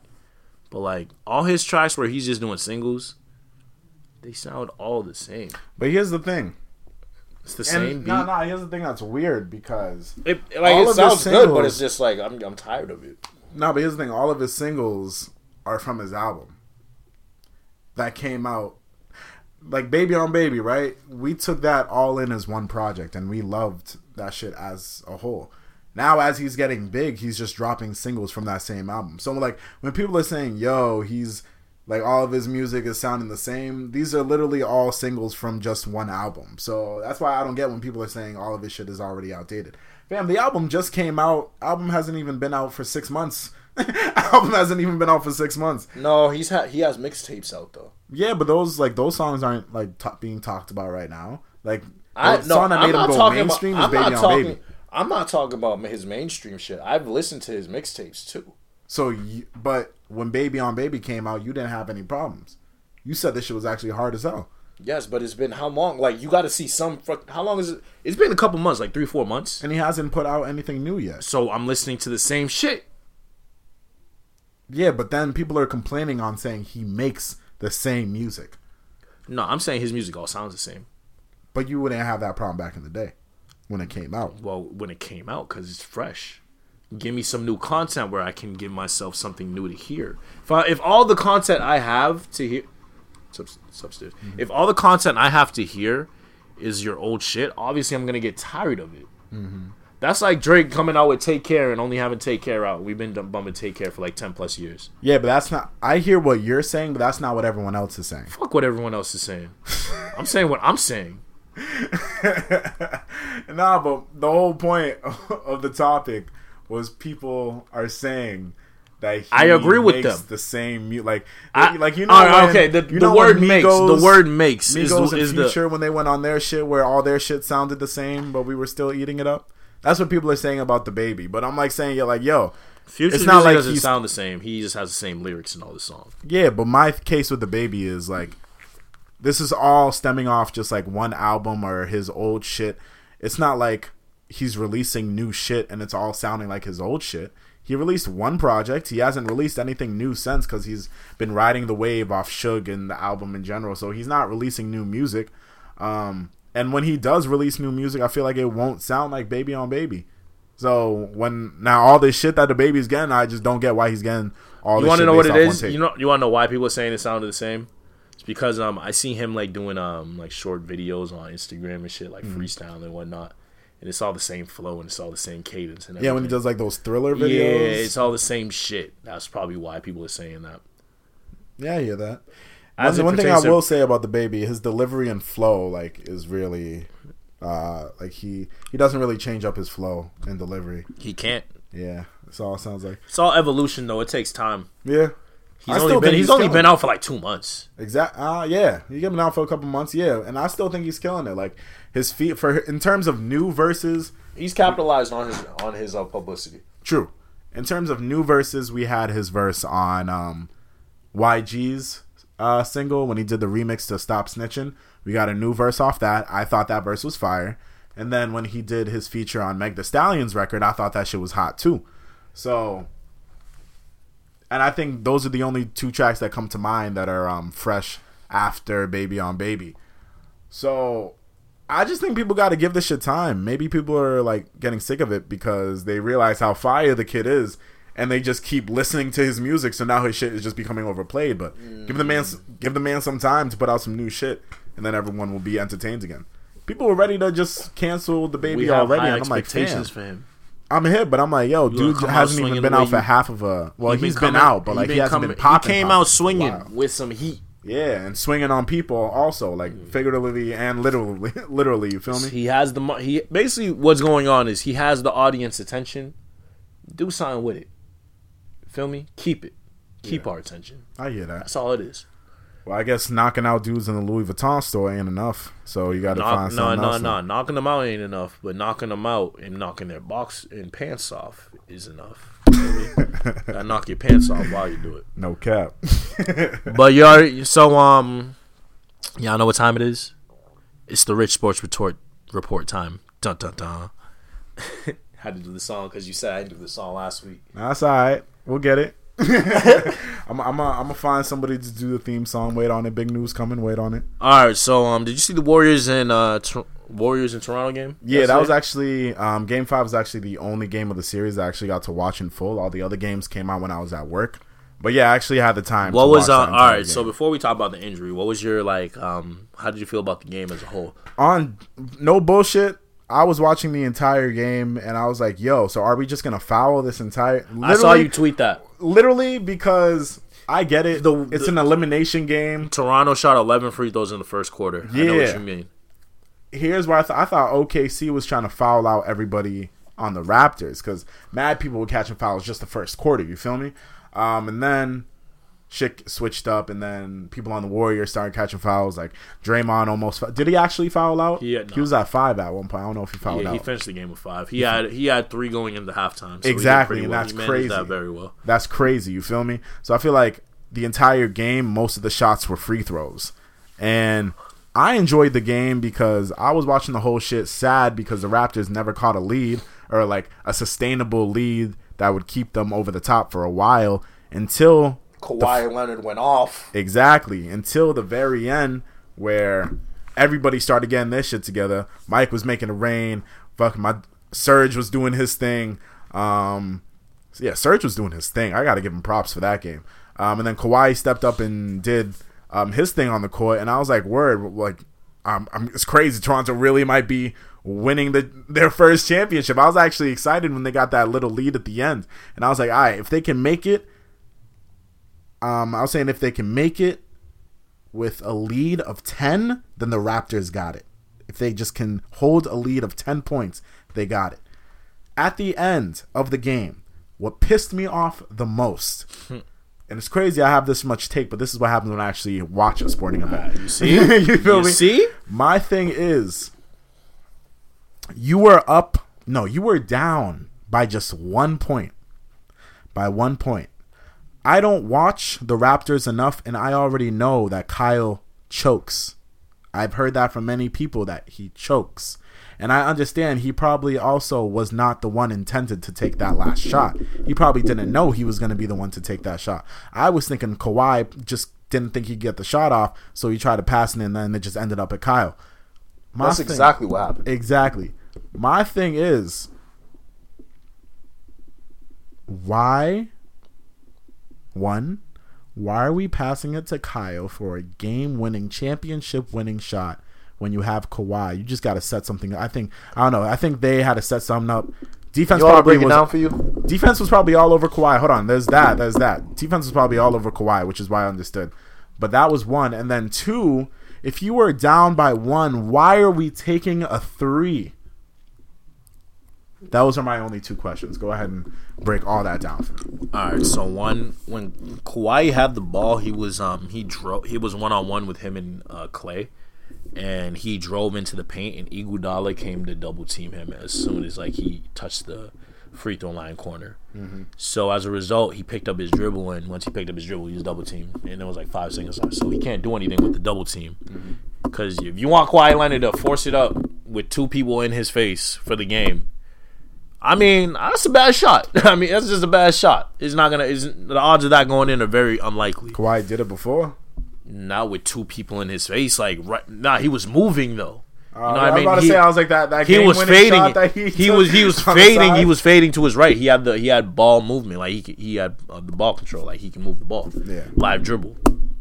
This he picked up his dribble. So as a result, he couldn't go anywhere. He was stuck in one spot. Either force the shot, throw it up, or pass it. So he passed it to Danny Green, who in turn had Steph all over him.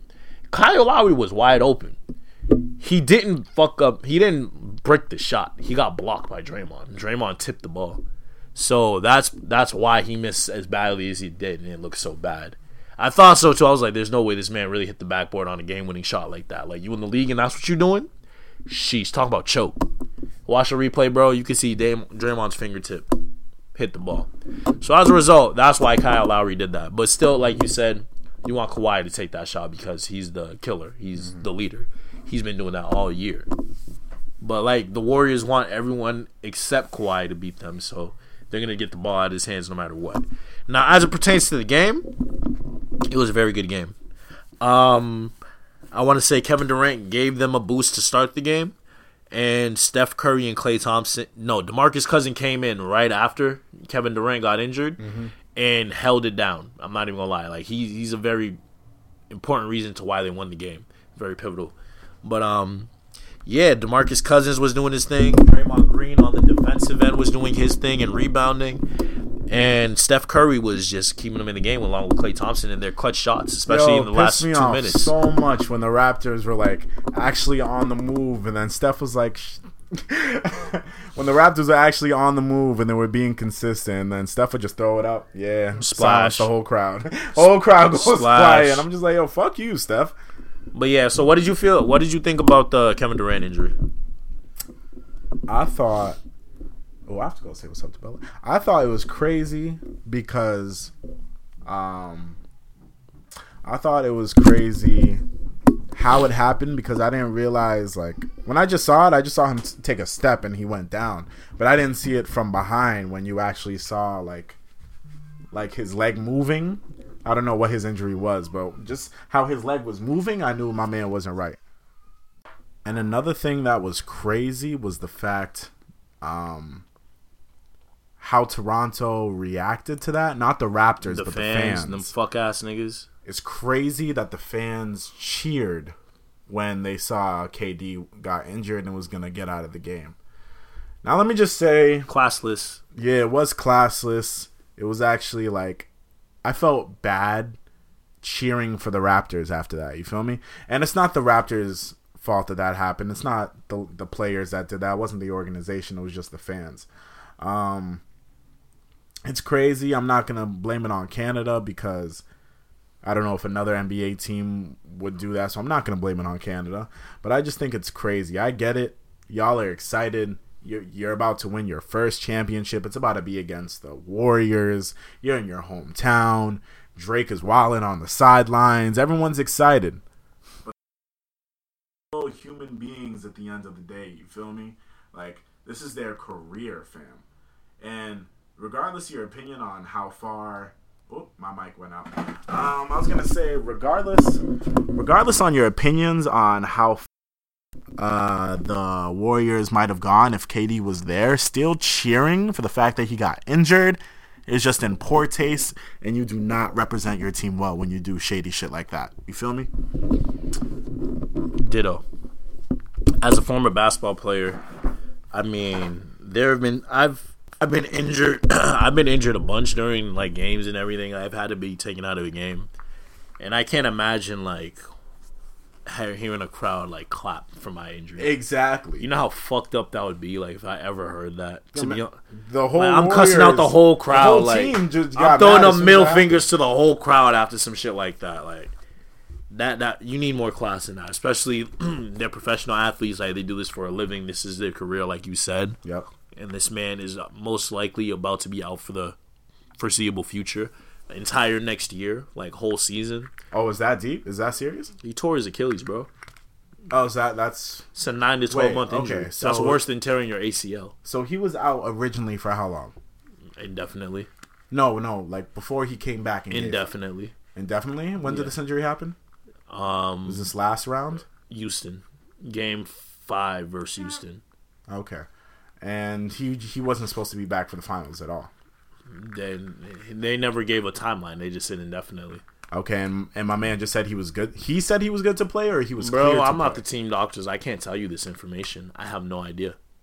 what? I have no idea. I'm not the team doctors. No, I wasn't there. I just know he decided to play. They I said he could play. He could play. But I also feel like you're supposed to get cleared for that. Bro was uh, think about it this way: when you're a player, you want to play no matter what. Mm-hmm. If they say you can play, it's up to you. What are you gonna say? I'm gonna play, especially if it's a championship game, and you know your team needs you, and you know you're Kevin fucking Durant and what you can do. Of course you're gonna play. So I don't fault anyone for this. Like I, is no one's fault.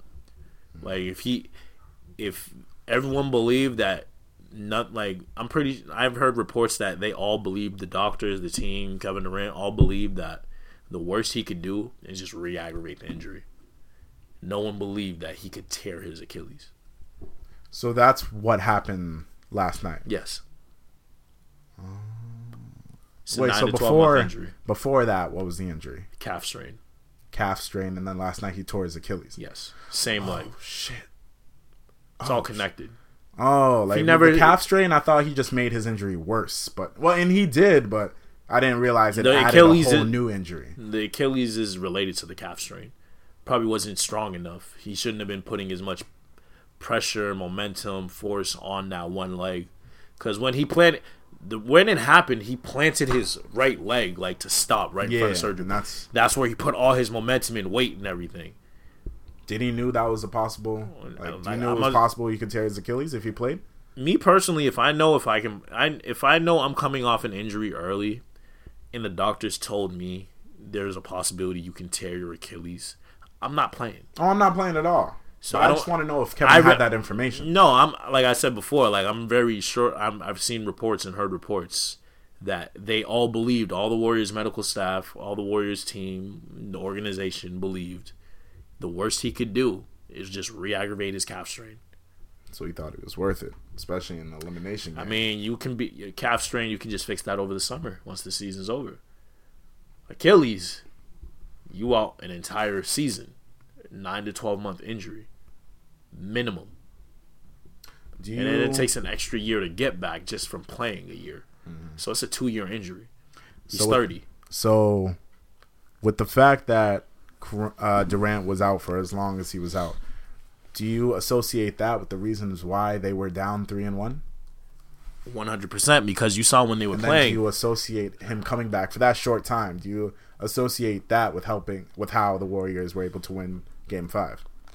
Did you see how they were playing when he was in the court? Like they looked, they were clearly the better team when he was playing. Like it was Even on obvious. his injury, It was obvious. and did he look like he was good when he was playing, or? You- did he look injured when you were playing? Use your eyes. You tell me. Did you? Did he look I mean, injured? I can't like. You said you he- watched he the whole he was game. playing, yeah, he was playing, but like I can't pick things out when I but see. Like, when I'm a asking you with your eyes, with your or- eyes though, did It, he it look looked like normal basketball. Thank you. It didn't look like he was doing anything wild. It Thank looked like you. he was trying to be careful. Th- there you go. He was just being cautious. But, But he wasn't. He wasn't being tentative though. yeah, He was still doing everything he did. He was just being smart about it. Uh-huh. He wasn't forcing the issue. But um, At when it comes to but had his leg and like they. I, I, I saw that he tweaked it first, right? They I saw they wrapped his leg up in something, and didn't he go back out again? And that's when he teared his he's Achilles. probably iced it. He's probably just icing it. and then he went back out again, and that's when he teared his shit. Okay. But yeah, the eye test tells you he looked fine. So with that being said, And you then think- when you saw him on the court with his teammates, they they were clearly the better. T- oh sorry, they were clearly the better team. Bro, you really trying to break my shit? My bro, man, I was literally Pause. just holding it. I was, well, yeah, I'm talking about his uh, his uh, closet. I was literally just holding it. But um, what was I going to ask? So with that being said, we think Game Six is automatically going to Raptors. No, No? because it's the Warriors at home. True. The home But court advantage is a very big thing in basketball. Okay. And I was thinking that last night too. And they have three days off. They have three days rest. I'm pretty sure the game is until Thursday. Uh, yeah. Yeah, think so. Thursday, and then game seven is Sunday. Yeah. They got three days off. They're chilling. Like, And it, but it was crazy because um, the fact that the Raptors were at home, I thought they literally had everything they needed to win the game. So they did. They just lost the game. yeah, The Raptors lost that game. true. They f- even even when they it's the fact they fell short by one one point. It's the one point that kills me, fam. But hey, I mean, I want the Warriors to win, so I'm not really upset. But like I said, the Raptors lost that game. You want the Warriors to win. Yes. Why? Why not? Why do I want the Raptors to win? They Why not give it to the underdogs? Might get, why why not just give them their one and possibly only championship? Fuck them. All right. Damn, man, don't like the underdogs, bro. Nah, if you're coming out of the East, I want it to be the Celtics. If it ain't the Celtics, I want the West team to win. but if it's, but if it's, um, if you're repping the East, knowing that you beat the Celtics, wouldn't you be happy knowing that The team that beat you on the championship. exactly? No, No, no. because then I feel like I don't want to be known. I don't want to know that we lost to you on the road to your championship. I don't want to know that. No. so. You much rather feel, hey, yeah, they beat us, but then they ended up losing. to Yeah, the they Warriors. yeah they suck too. they still suck. Yeah, they suck too. Oh, that's Yeah, crazy. That's how I see it. Man, don't like giving people their flowers, bro. Nah, not when you beat me. All right, I hear Word, you. word. I suck, but you suck too. What did you do? You were the first to lose, nigga. Feel me? Heard you, Russell. Sore loser. Heard you, Russ. um, Oh yeah. All right. So next I, up, hey, I just want to say I would have been happy because they would have got their first chip, maybe their only chip. Drake would have put out a fire track, would have had this whole summer going, and then there's still two games left. Oh yeah, facts. Warriors no, have I to win still all think two. The Raptors are gonna win. I think the Raptors are gonna win. Yeah, Warriors The have fact to that win Game. Seven is at their home, fam. If they lose Game Seven in their own crib, this is gonna be an entirely different conversation. You got to remember, Drake game. No one in that team has been in a game seven in the finals before. That is a completely different like environment. Kawhi's never been in the Game Seven. Besides Kawhi, no one. Besides Kawhi and Danny Green, no one has been in a game seven in the NBA finals like that. Well, the, Do you I- like that's the la- like you got to think about the circumstances of that game. Mm-hmm. Every this is the last game of the season. Legitimately, everything you do will be dissected. Everything you do matters times ten. Okay, Just because it's the last game. but I So also, when like think about it, Kyle Lowry isn't clutch, right? yeah, Imagine him in the last two minutes of a game seven on the at home. okay, How high expectations will be. okay. That's a lot of pressure. But I feel like the fact that they're they're at where they're at right now, every game is gonna be like that. No, Like, when no, you're 'cause at, when you're on the road, it's easier to play because you have zero expectations. The the team, the home team expects you to lose. Nah, if you're fam. expected to lose, then what? What do you have to lose for? What are you Nah, playing to lose? Game five, game six, and game seven. All three of those games are elimination games For the So, Warriors, Yeah, but their pressure, the pressure is on them. true. But the pressure is also on the Raptors because they only need one game to win a championship. That's why there's no pressure. No, that's why I think there is pressure because be if you lose if all three games, That's just overthinking it. so you think you think the If Raptors, it was a regular, if it was a regular series, if it was the first round of the playoffs, they wouldn't think that way, right? So you think the But because Raptors the last finals. night? You think the Raptors last night went into the game thinking Their coach lost Oh, game. it's okay if we Their lose. coach we still lo- got two no, more games. That's my this. thing. That's what I'm saying. They're playing to win every game. They're not thinking like that. They're not thinking, "Oh, we have three games to win." Like, no, they're thinking, "All right, we got to win to this win this game. next game." Yes. Exactly. That's what I'm saying. That's why if I'm saying Every team plays like that. Tony. No, No, team plays like they we have three games. We just need one. Like, exactly. no, but what no I'm saying is like we're saying that Kyle Lowry in the next in the last two minutes of a game seven is going to be wild. Game five, game six, and game seven, I'm treating them all as game sevens. You feel me? That's what I'm saying. Like how it's, Kyle. it's different though, knowing literally this is the last game. okay. It's a just just knowing that like in the back of your head, like legit. After this, there's the summer. Like yesterday, Kyle knows if I miss this, all right, we have another game. It's still in the back of his head, but I know he's not thinking that actively. But you can, it's subconsciously you know that shit. What did you think go? Th- what did you think went through his head? Because you know at the end of that game he did not expect to get the ball. He got it got tipped. And and- and if it didn't get tipped, and I saw like how we actually shot it, then I can give you like like a, a good synopsis or analysis of it. But because it got tipped, I, I don't know what he was thinking. Like it could have went in for all I know if it didn't get tipped. I think because when I say that, like Kyle chokes, and that's the reason why we lost. He's been True. showing up in the finals. Yeah, he's been showing up. That's why I'm saying um, when you're saying when you're not sure about how he'll do in the game seven, I'm saying I think he'll do equally as well as he did in game five because all of them are going to be No, it's- elimination it's- games. Nah, But what I'm saying is for that last minute when Kyle did not expect to get the ball and he ends up getting the ball. He was able to throw it up in time, true, but I think it's because he didn't expect the ball. he was ready to shoot. He caught it ready to shoot. Once Danny Green got it, like he knew he was getting the ball because he was next. He was the wide open one and next over. He just had to hit the shot. He he looked like he knew he was getting that ball mm. after Kawhi like left Kawhi's hands. So he, he just got it. It just got tipped. Okay. Simple as that. Okay. He didn't choke there or anything because you can't tell if he choked because he got tipped. Okay. If he airballed the shot and then Draymond didn't hit it, or if he hit the if he hit the side of backboard and Draymond didn't hit it, oh my god, pressure got to that nigga. Easy. So we're not we're not blaming Kyle for this, or we're not blaming. There's no one to blame for their loss except the coach. Coach called a timeout when they were going on a 10-0 run. Kawhi Leonard for what? They called timeout. I thought Warriors They called timeout for what? Because when I saw them going on their run, I was like, yo, They called the timeout to stop their own run. I was, See, that's the thing. I didn't know it was them. I thought Yeah, the Warriors called the you, timeout. you would think, right? Because I was like, yo, you're going on a run. You would should think. call the You timeout would to slow these bitches down. You feel You me? would think. Yeah, I hear you. even even the casual fan would think something like that. How NBA coach gonna stop your own run? The Yeah. fuck? I hear that. I hear that. and that's when Klay and Thing started hitting their shots after. Fucking Klay. But um, all right. So how does this? How does the Kevin Durant injury affect Kyrie? Yeah. How? How? Go ahead. Break it down. All right. So when you think about it, the teams that wanted Kyrie also wanted Kevin Durant. It's a package deal. Now, because he's going to be out the entire season next year, do you even want Kevin Durant? Because that's just a wasted year, and you're giving him money for no reason. You feel me? And then when he comes back, you have a whole other year that he's he's just using to get back on his feet.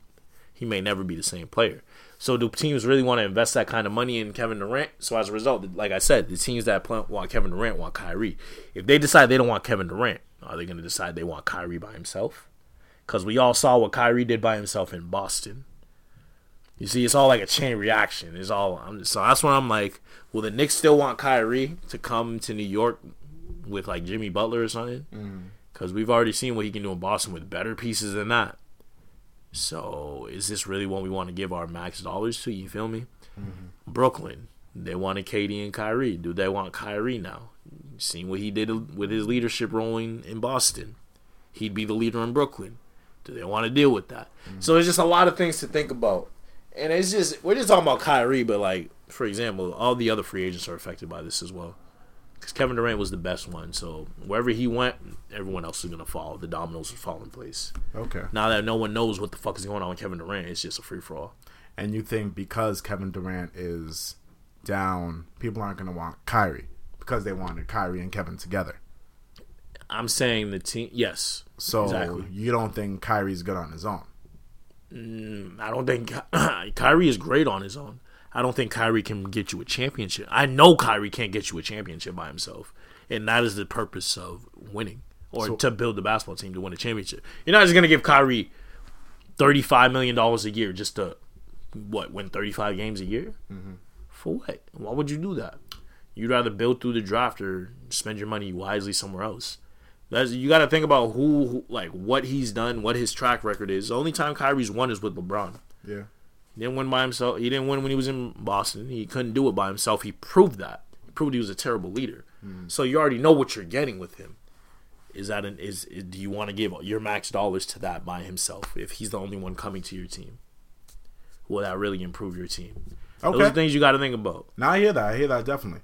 So, where where are the updates on um AD?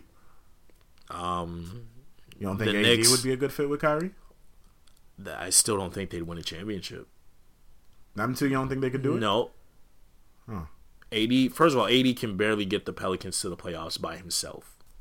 That right there, red flag. If was Kyrie superstar, didn't do it by himself. if you're a superstar, Kyrie, Kyrie's a borderline superstar. If you're a superstar, you should be able to get get a team. If you're a superstar, you should be able to get a team. That's a take. I'm sorry. If you're a superstar, sorry. Sorry. I need to move. if you're a superstar, you need to get your like you just need to get your team to the playoffs. Like you feel me? You just need to be able to get your team to the playoffs. yeah. I don't know if Kyrie can do that by himself. He can't even get through a whole season by himself. So I very, I doubt he could get a team to the playoffs. Anthony Davis can't even get the fucking team to the playoffs by himself. But yet they're top ten players for some reason. Overrated. Both The of them Pelicans overrated. overrated? Anthony Davis is Oh, overrated. Anthony Davis. he's is a he's a great player, but he's not a winner. Yeah, when there were talks about him coming to the Celtics, I was like, why? I was like, why? Like I understand the West is deep and everything, but all right, you got to do something. Feel me? He's only made the playoffs two years out of eight. Okay. That's terrible. So who are we getting? Fuck, fuck Kyrie. Fuck where he's going. We're What not getting we anyone. We don't have the money. We ain't getting no one. We're getting no one. We're not getting so Kyrie's anyone. just gonna leave and that's it. I would. I hope so. Damn. Fuck Kyrie. I'm hoping we get somebody else big. Yeah, I ain't worried about that. All right. But um, so Bruins play tonight, Game Seven at home, Stanley tonight? Cup championship. yeah, it's tomorrow. yeah, it is tomorrow. You're right. Yeah. But um, I'm excited for it.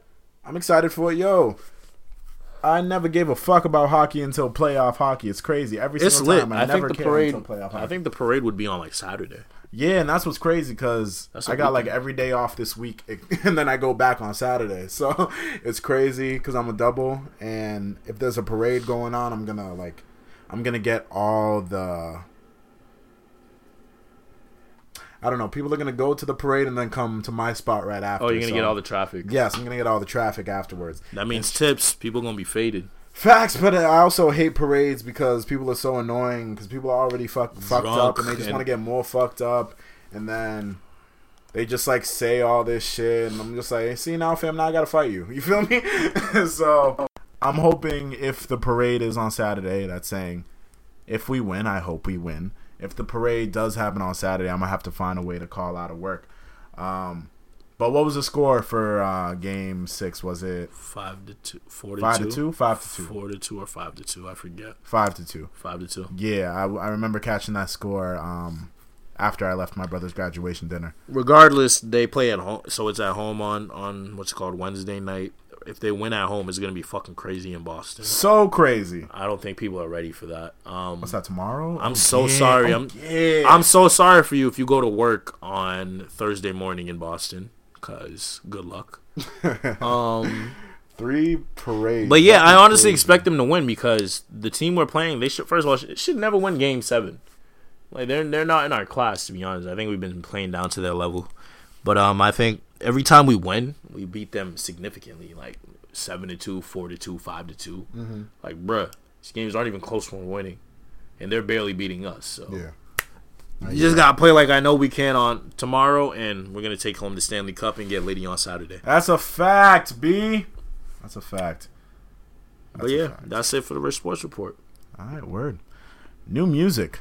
So we already talked about Chris Brown and Drake's track. Have you listened to Tyga's album, Legendary? Summer summer album. So you fuck with it? It's alright. I was, I, yeah, I do fuck with it. I'm not even gonna lie, I do fuck with it because I was bumming in on the way here after work, on the way back home after work, and it was, it was, it was good. Um, light skin Lil Wayne, that's my shit. Is it okay? Yeah, I don't know why, it's just catchy. I hear you. I'm telling you, this, this is all summer music. Like legendary with Gunna, Gunna's feature, Gunna killed it. Yeah, I don't think. I, I didn't get to that song yet. I stopped at a Vibrate with Swae Lee Yeah, because I was listening to the whole shit and I was like, yeah, sounds like a sounds like your your normal mm, Tiger Tiger, yeah, Tyga. record. But now that he got his clout back, we're supposed to look at it differently. That's yeah, no, but bro, that's I was thinking. that. I was like, yo, Tyga low key been on it lately. I feel like I have to give it a a listen just because of that. Yeah, and I'm Like, like, I owe him that like much. Tyga shit. Just off the strength that he's Tyga, I gotta give him a listen. Exactly. And then I was listening to this shit. I'm like, oh, I don't know. I don't, tape's not really for me. Um, maybe I haven't listened to it that clearly. I got to go This, back. this is some shit you put Maybe on the background and you getting lit. Exactly. I was like, shit I haven't listened beach. to it. I listened to it when on uh, I decided to listen to the album on a late quiet ride back home. You feel me? So I just don't think I was at the right vibe. That's not the that's not the vibe to be listening to this. Facts. I gotta have a henny on the rocks Facts. if I'm listening to this shit. Getting ready pregame and type shit. Facts. Light skin Lil Wayne. Hey, all right, but yeah, Roddy Ricch came out with a single out the mud. That shit was fire. It was. That shit was fire. It was. Um, I still need a Roddy and Meek, Meek track, song. Yeah, please. I still need my I still shit. need my Rick Ross album. Facts. We're gonna keep saying that every week until we get it. Um, Roddy is special in the case where I think I said on this podcast not that long ago. He wasn't really past the mantle, but since he was the last one to um have a single out with Nip, Nip kind of that's you you, you kind of got some big shoes to fill now. So I like that he's continuing to put out um dope shit. Uh, to go back to the Tyga record, I remember I was about to say something crazy because I see my man Chris was featured on the album twice, and then I got back to thinking, like, yo, you think at some point Tyga and Drake had beef? Because we didn't hear anything Tyga bro, Drake in a what? while. They been had what? Tyga it and wasn't Drake, even right? beef. It wasn't even beef. It was just a shot. I'm pretty sure Tyga ain't fuck with him after that. Yeah, It was um, it was I forget. I think it was uh, if if you're reading this, it's too late. He was like um, Oh, he said some shit about Kylie, right? yeah, you need to check. Oh, you need to check your girl's age. No, no, what was it? Need to check your. Oh no no no no.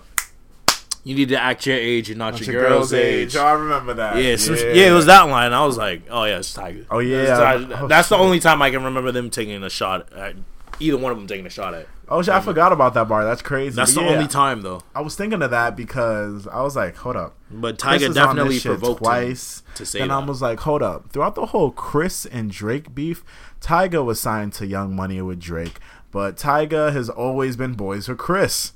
So now I'm over here like, yo, Tyga and Chris never stopped working together. So now I'm so now I'm thinking, damn, did Tyga and Drake have a beef too? But then when you bring up that bar, I'm like, right, they actually did have beef.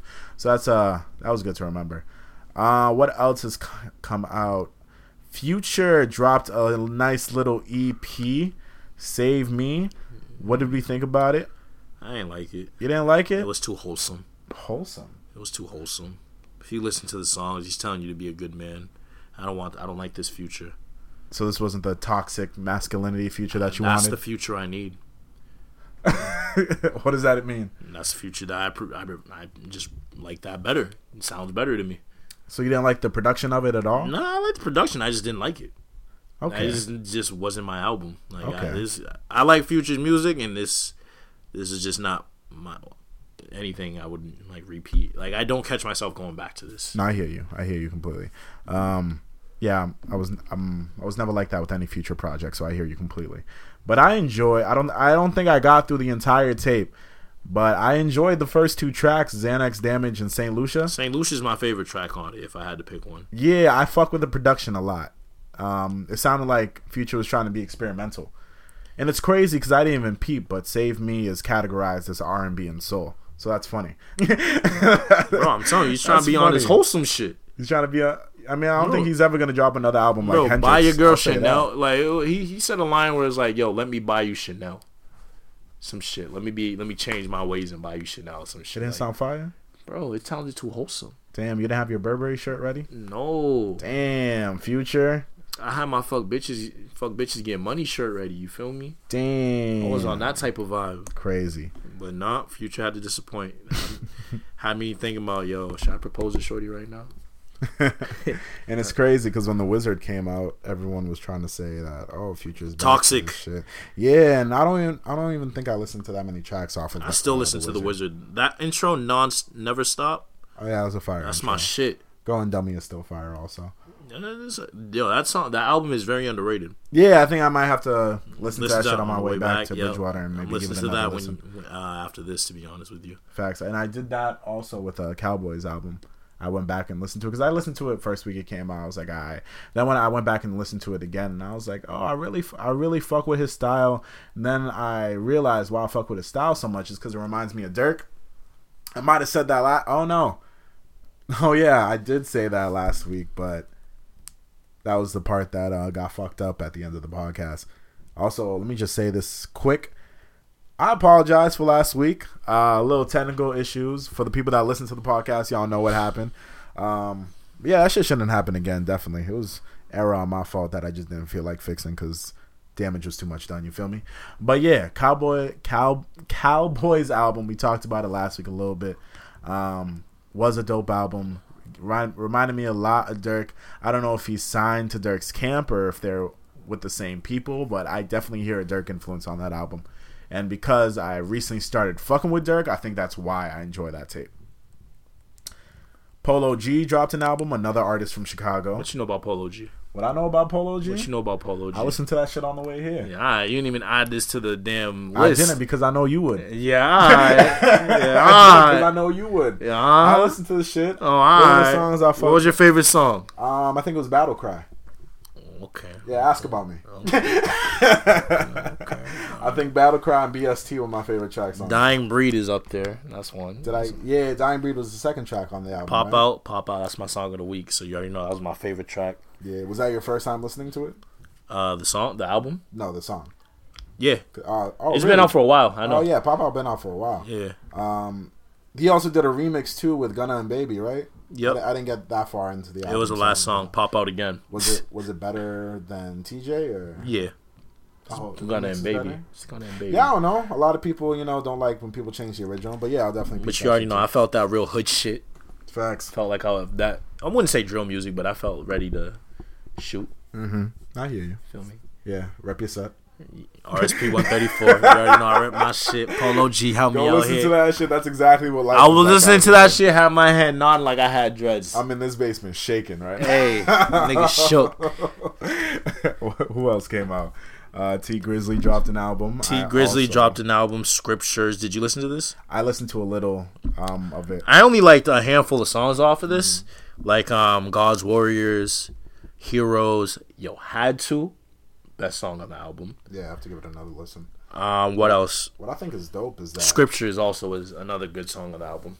what I think is dope is that he somehow managed to get Timbaland to produce that entire shit. Bro, I feel like in the music industry, all you got to do is ask. Nah, but Timbaland, bro, like he he's a he legend. He's a legend, but bro. He's the executive producer of that album, and I don't know, because I still count Tee Grizzley as a new artist. So What? I still, I still I've been out two years, bro. First day out came out two years ago. Yeah, but tell me about his next big break after first day out. He dropped the album. It just didn't. He's been big. He just he dropped the album. He's No, dropped he- like yeah, two he- albums. he He's dropped like three albums. Yeah. yeah, he's dropping albums. But I'm here. But what I'm saying is, He's just not big to us. he's under the radar.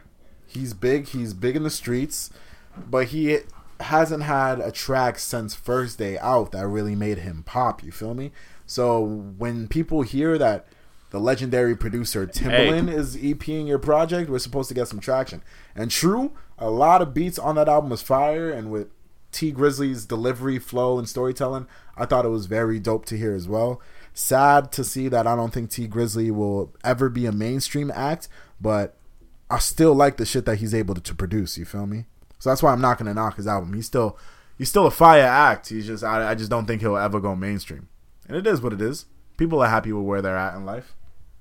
Okay. I'd wanna if I was making that type of music, I, I'd wanna still be taking over the charts. You feel me? Because that's where the money comes in. But to each their own. You feel me? Um, other shit that came out, Kiani Lede. I might be pronouncing that wrong, but Ah, Kiani Lede yeah. put out a project. Um, short little EP, got six songs on it called Myself. That's really dope as well. Um, Offset's on it. Jenifer Lewis is on it. Uh, yeah, just a really smooth R&B project. I recommend everyone peeping, uh, checking that out. And I think that might be it for new music from me. We're still waiting for music from Ross. I'm still waiting for Che Ecru and PARTYNEXTDOOR. Oh, let's talk about Koffee. Who? Co- yes, um, she's a Need some coffee. yeah, she's a um, reggae dancehall artist. She's fire. I think you should check out her album. It's called Rapture. Oh boy. Yeah, it's fire. Am I going to Um, hell? What? Am I going to hell? No, Okay. it's just smooth vibes. Oh, wow. I never talk about it because you know it's a hip hop podcast, but why not? Yeah, she she dope. I really think you should check out her music. And I think that might be it for Koffee. um, vibes of the week. Koffee. Yeah, it's spelled with a K. K O Okay. That makes sense then. All right. All right, well, let's go into reality checks, and we can do vibes of the week and be out. All right, so reality check. You know, I go first because you know I, I gotta lead lead out here sometimes. So, uh, as my second week on the job, I just uh, caught my first ad today. So Hey. you know, they told me today that like it's only week two, and I'm doing something that they expected me to st- to be doing like a month and a half into the job. So, people, all I'm saying is, if you do something, go hard at it. You feel me? Don't half-ass anything you do because you never know what you'll really be really good at if you don't really put the time and effort in. And that's what I'm doing right here in my job. I'm just putting the time and effort in, trying to be the best of what I do, and the results are showing. Mm-hmm. So I'm just saying, hey, if I can do it, why can't you? No matter what it is, if it's playing basketball, swimming, cooking, reading, whatever, math, be the best you can be at that shit. You feel me? Cause you never know what's, what can happen when you are the best. So that's all I'm saying. Just be the best, no matter what you do. And then for my reality check, it stems from watching my little brother cross the stage on Sunday. Man, there were mad emotions that went through me when I like greeted him after the graduation. Like when I saw him cross, I was like, "Yeah, that's my dude. There you go. I see you. It was cool." But it was seeing him in front of me when I got out that just brought like this all these emotions of happiness and joy out. And I was like, I was happy to see my little man, you know, go off to college. You feel me? Because I, for one, have always been vocal about how I didn't really change after high school, but I evolved after high school. You feel me? Just the way it should be. Exactly. And now I'm curious because I see what he's like at 18 years old. He he's something. He's something at 18 years old. I'll just say that. But now the fact that he's leaving his home, he's going to Bentley. Let me just let me just shout my brother out because he's going to Bentley. Um, so I'm curious to see what he's like in that scene and how he um how he moves when he's off into college.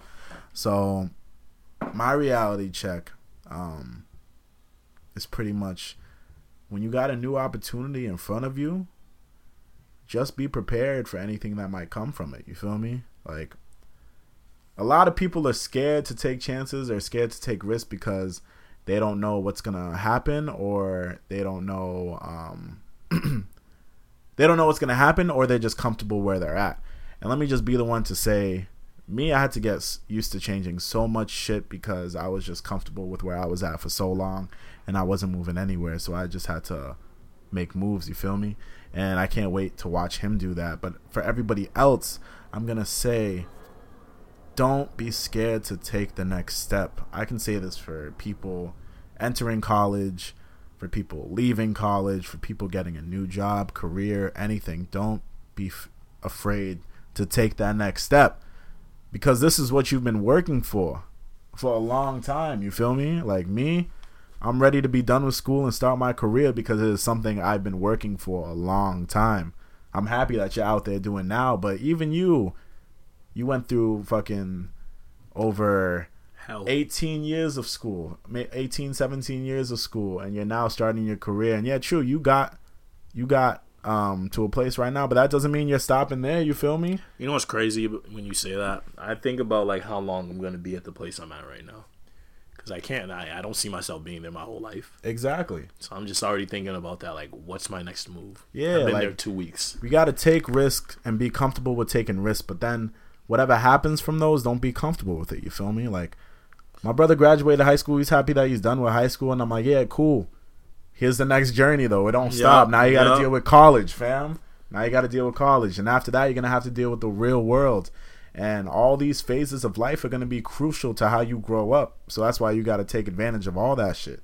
And I'm I'm gonna I'm gonna talk him into trying out everything in high school, everything that will benefit him. You feel me? Like anything that his high school didn't have that college will have. I'm gonna encourage him to try out and do all this shit because he he because he doesn't know what he's gonna fuck with unless he goes out there and, And actually looks it, for himself. yeah. You feel me? Like I didn't think I was gonna be doing this podcast shit when I was in high school. I didn't think I was gonna be doing half of the shit that I'm doing now when I was in high school. But it was because I was ready to take that step and take that risk and then worry about what happens later. Because I was willing to do all that, it got me to where I'm at right now. And true, I am comfortable right now, and for that very reason, me and Rich are already talking about switching things up for the show because I got too comfortable. You feel me? You will never progress if you accept being comfortable in your lane. You feel me? You'll never progress. And I got too comfortable, so that means it's time to switch it up. And y'all will all see those moves later on in the day, but that's just my reality check to y'all. You feel me? Never be comfortable with where you're at because there is always room for improvement. And yeah, Preach. bars. Right, let's do vibes of the week. So um, I already said it. My my vibe of the week is Polo G, Pop Out featuring Lil Tjay. You guys have already heard this song before, but you know, it doesn't hurt to hear it one more time. Enjoy. On the track, on the track, on the track, on the track, on the track. Iceberg want a bag, bitch. We pop out at your party, I'm with the gang, and it's gonna be a robbery. So tuck your chain, I'm a killer girl, I'm sorry, but I can't change. We ain't aiming for your body, shots hit your brain. We come from poverty, man, we ain't have a thing. It's a lot of animosity, but they won't say my name. Them killers rock with me, little nigga, don't get banged. Cause they'll do that job for me while I hop on the plane. She don't like her body, left the doctor with a new shape. Blowing up my phone cause she just see me with my new babe. Heartbreaker ladies love me like I'm Cool J. She was trying to cling on to a nigga, but it's too late. Booked the flight to Cali, rocks and condoms in my suitcase. And every single dollar in these bands got a blue face. Diamonds in the rollie, they in HD like it's Blu-ray. The way that I've been ballin' should make the cover of 2K. Show out for the summer, I might pull up in a new rave. Dissin' on the gang, that's gon' only get your crew chased. And we haul shit down, better tighten up your shoelace. Look, bro, get up close and let the Glock 22 spray. We pop out at your party, I'm with the gang, and it's gon' be a robbery. So tuck your chain, I'm a killer girl, I'm sorry, but I can't change. We ain't aiming for your body, shots hit your brain. We come from poverty, man, we ain't have a thing. It's a lot of animosity, but they won't say my name. Them killers rock with me, little nigga, don't get banged. Cause they'll do that job for me while I hop on the plane. Call a bro, he said he ready for the stain. What you claim? You a lame, you ain't never put a name. So I be around some killers that go crazy for the game. If I showed you all my charges, you won't look at me the same. Made some choices in my life I wish I never had to make. Lost my brother, seen him die, and I just seen him graduate. Got that 40 on my side, and I'm just rolling past the jakes. But my hands could do the job, and I ain't talking masturbate. I was in and out of states, cause I had a bag to make. I risked my life, but it's alright, cause God ain't let me pass away. Fuck tomorrow, spin the block, just know we coming back today. I call Polo, he come Dolo, we get him the fast. We pop out at your Uh, party, I'm with the gang, and it's gonna be a robbery. So tuck your chain, I'm a killer girl, I'm sorry, but I can't change. We ain't aiming for your body, shots hit your brain. We come from poverty, man, we ain't have a thing. It's a lot of animosity, but they won't say my name. Them killers rock with me, little nigga, don't get banged. Cause they'll do that job for me while I hop on the plane.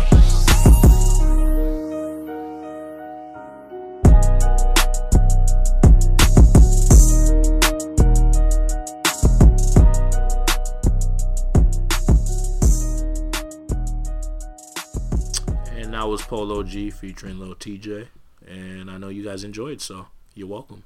And he didn't say it, but that song was called "Pop Out." I did say that. No, you just said this is that was Lil that was uh. Pop out, Now you just said that was Polo G, pop out featuring Lil Tjay. Now you just I said that what I said. G featuring Lil Tjay. Right, I got you. I got you. It's all I got you. It's all love. That's I'm here to build you, not destroy you. Um. So for my vibe of the week, I am actually going to go ahead and play a track off uh, Kiani Lede's track because I'm in a chill vibe right now. So this is Kiani Lede featuring Kiani Lede. I will pr- pronounce that shit right at some point. Featuring Jenifer Lewis, and the track is called Heavy.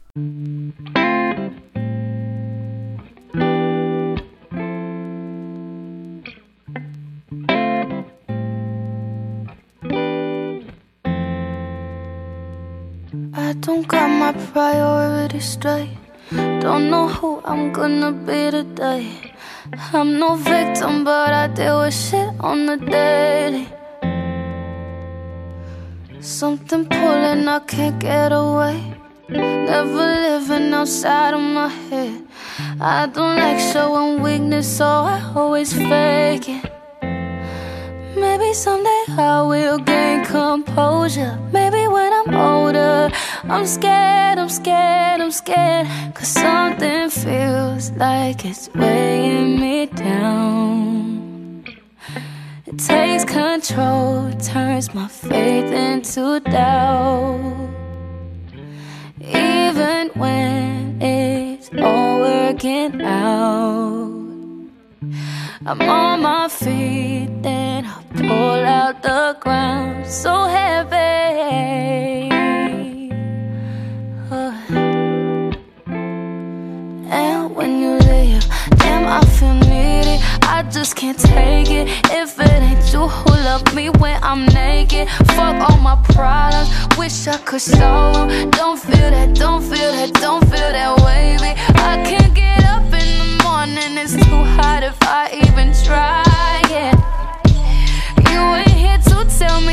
my anxiety into excitement. Maybe one day I will gain composure. Maybe when I'm older, I'm scared, I'm scared,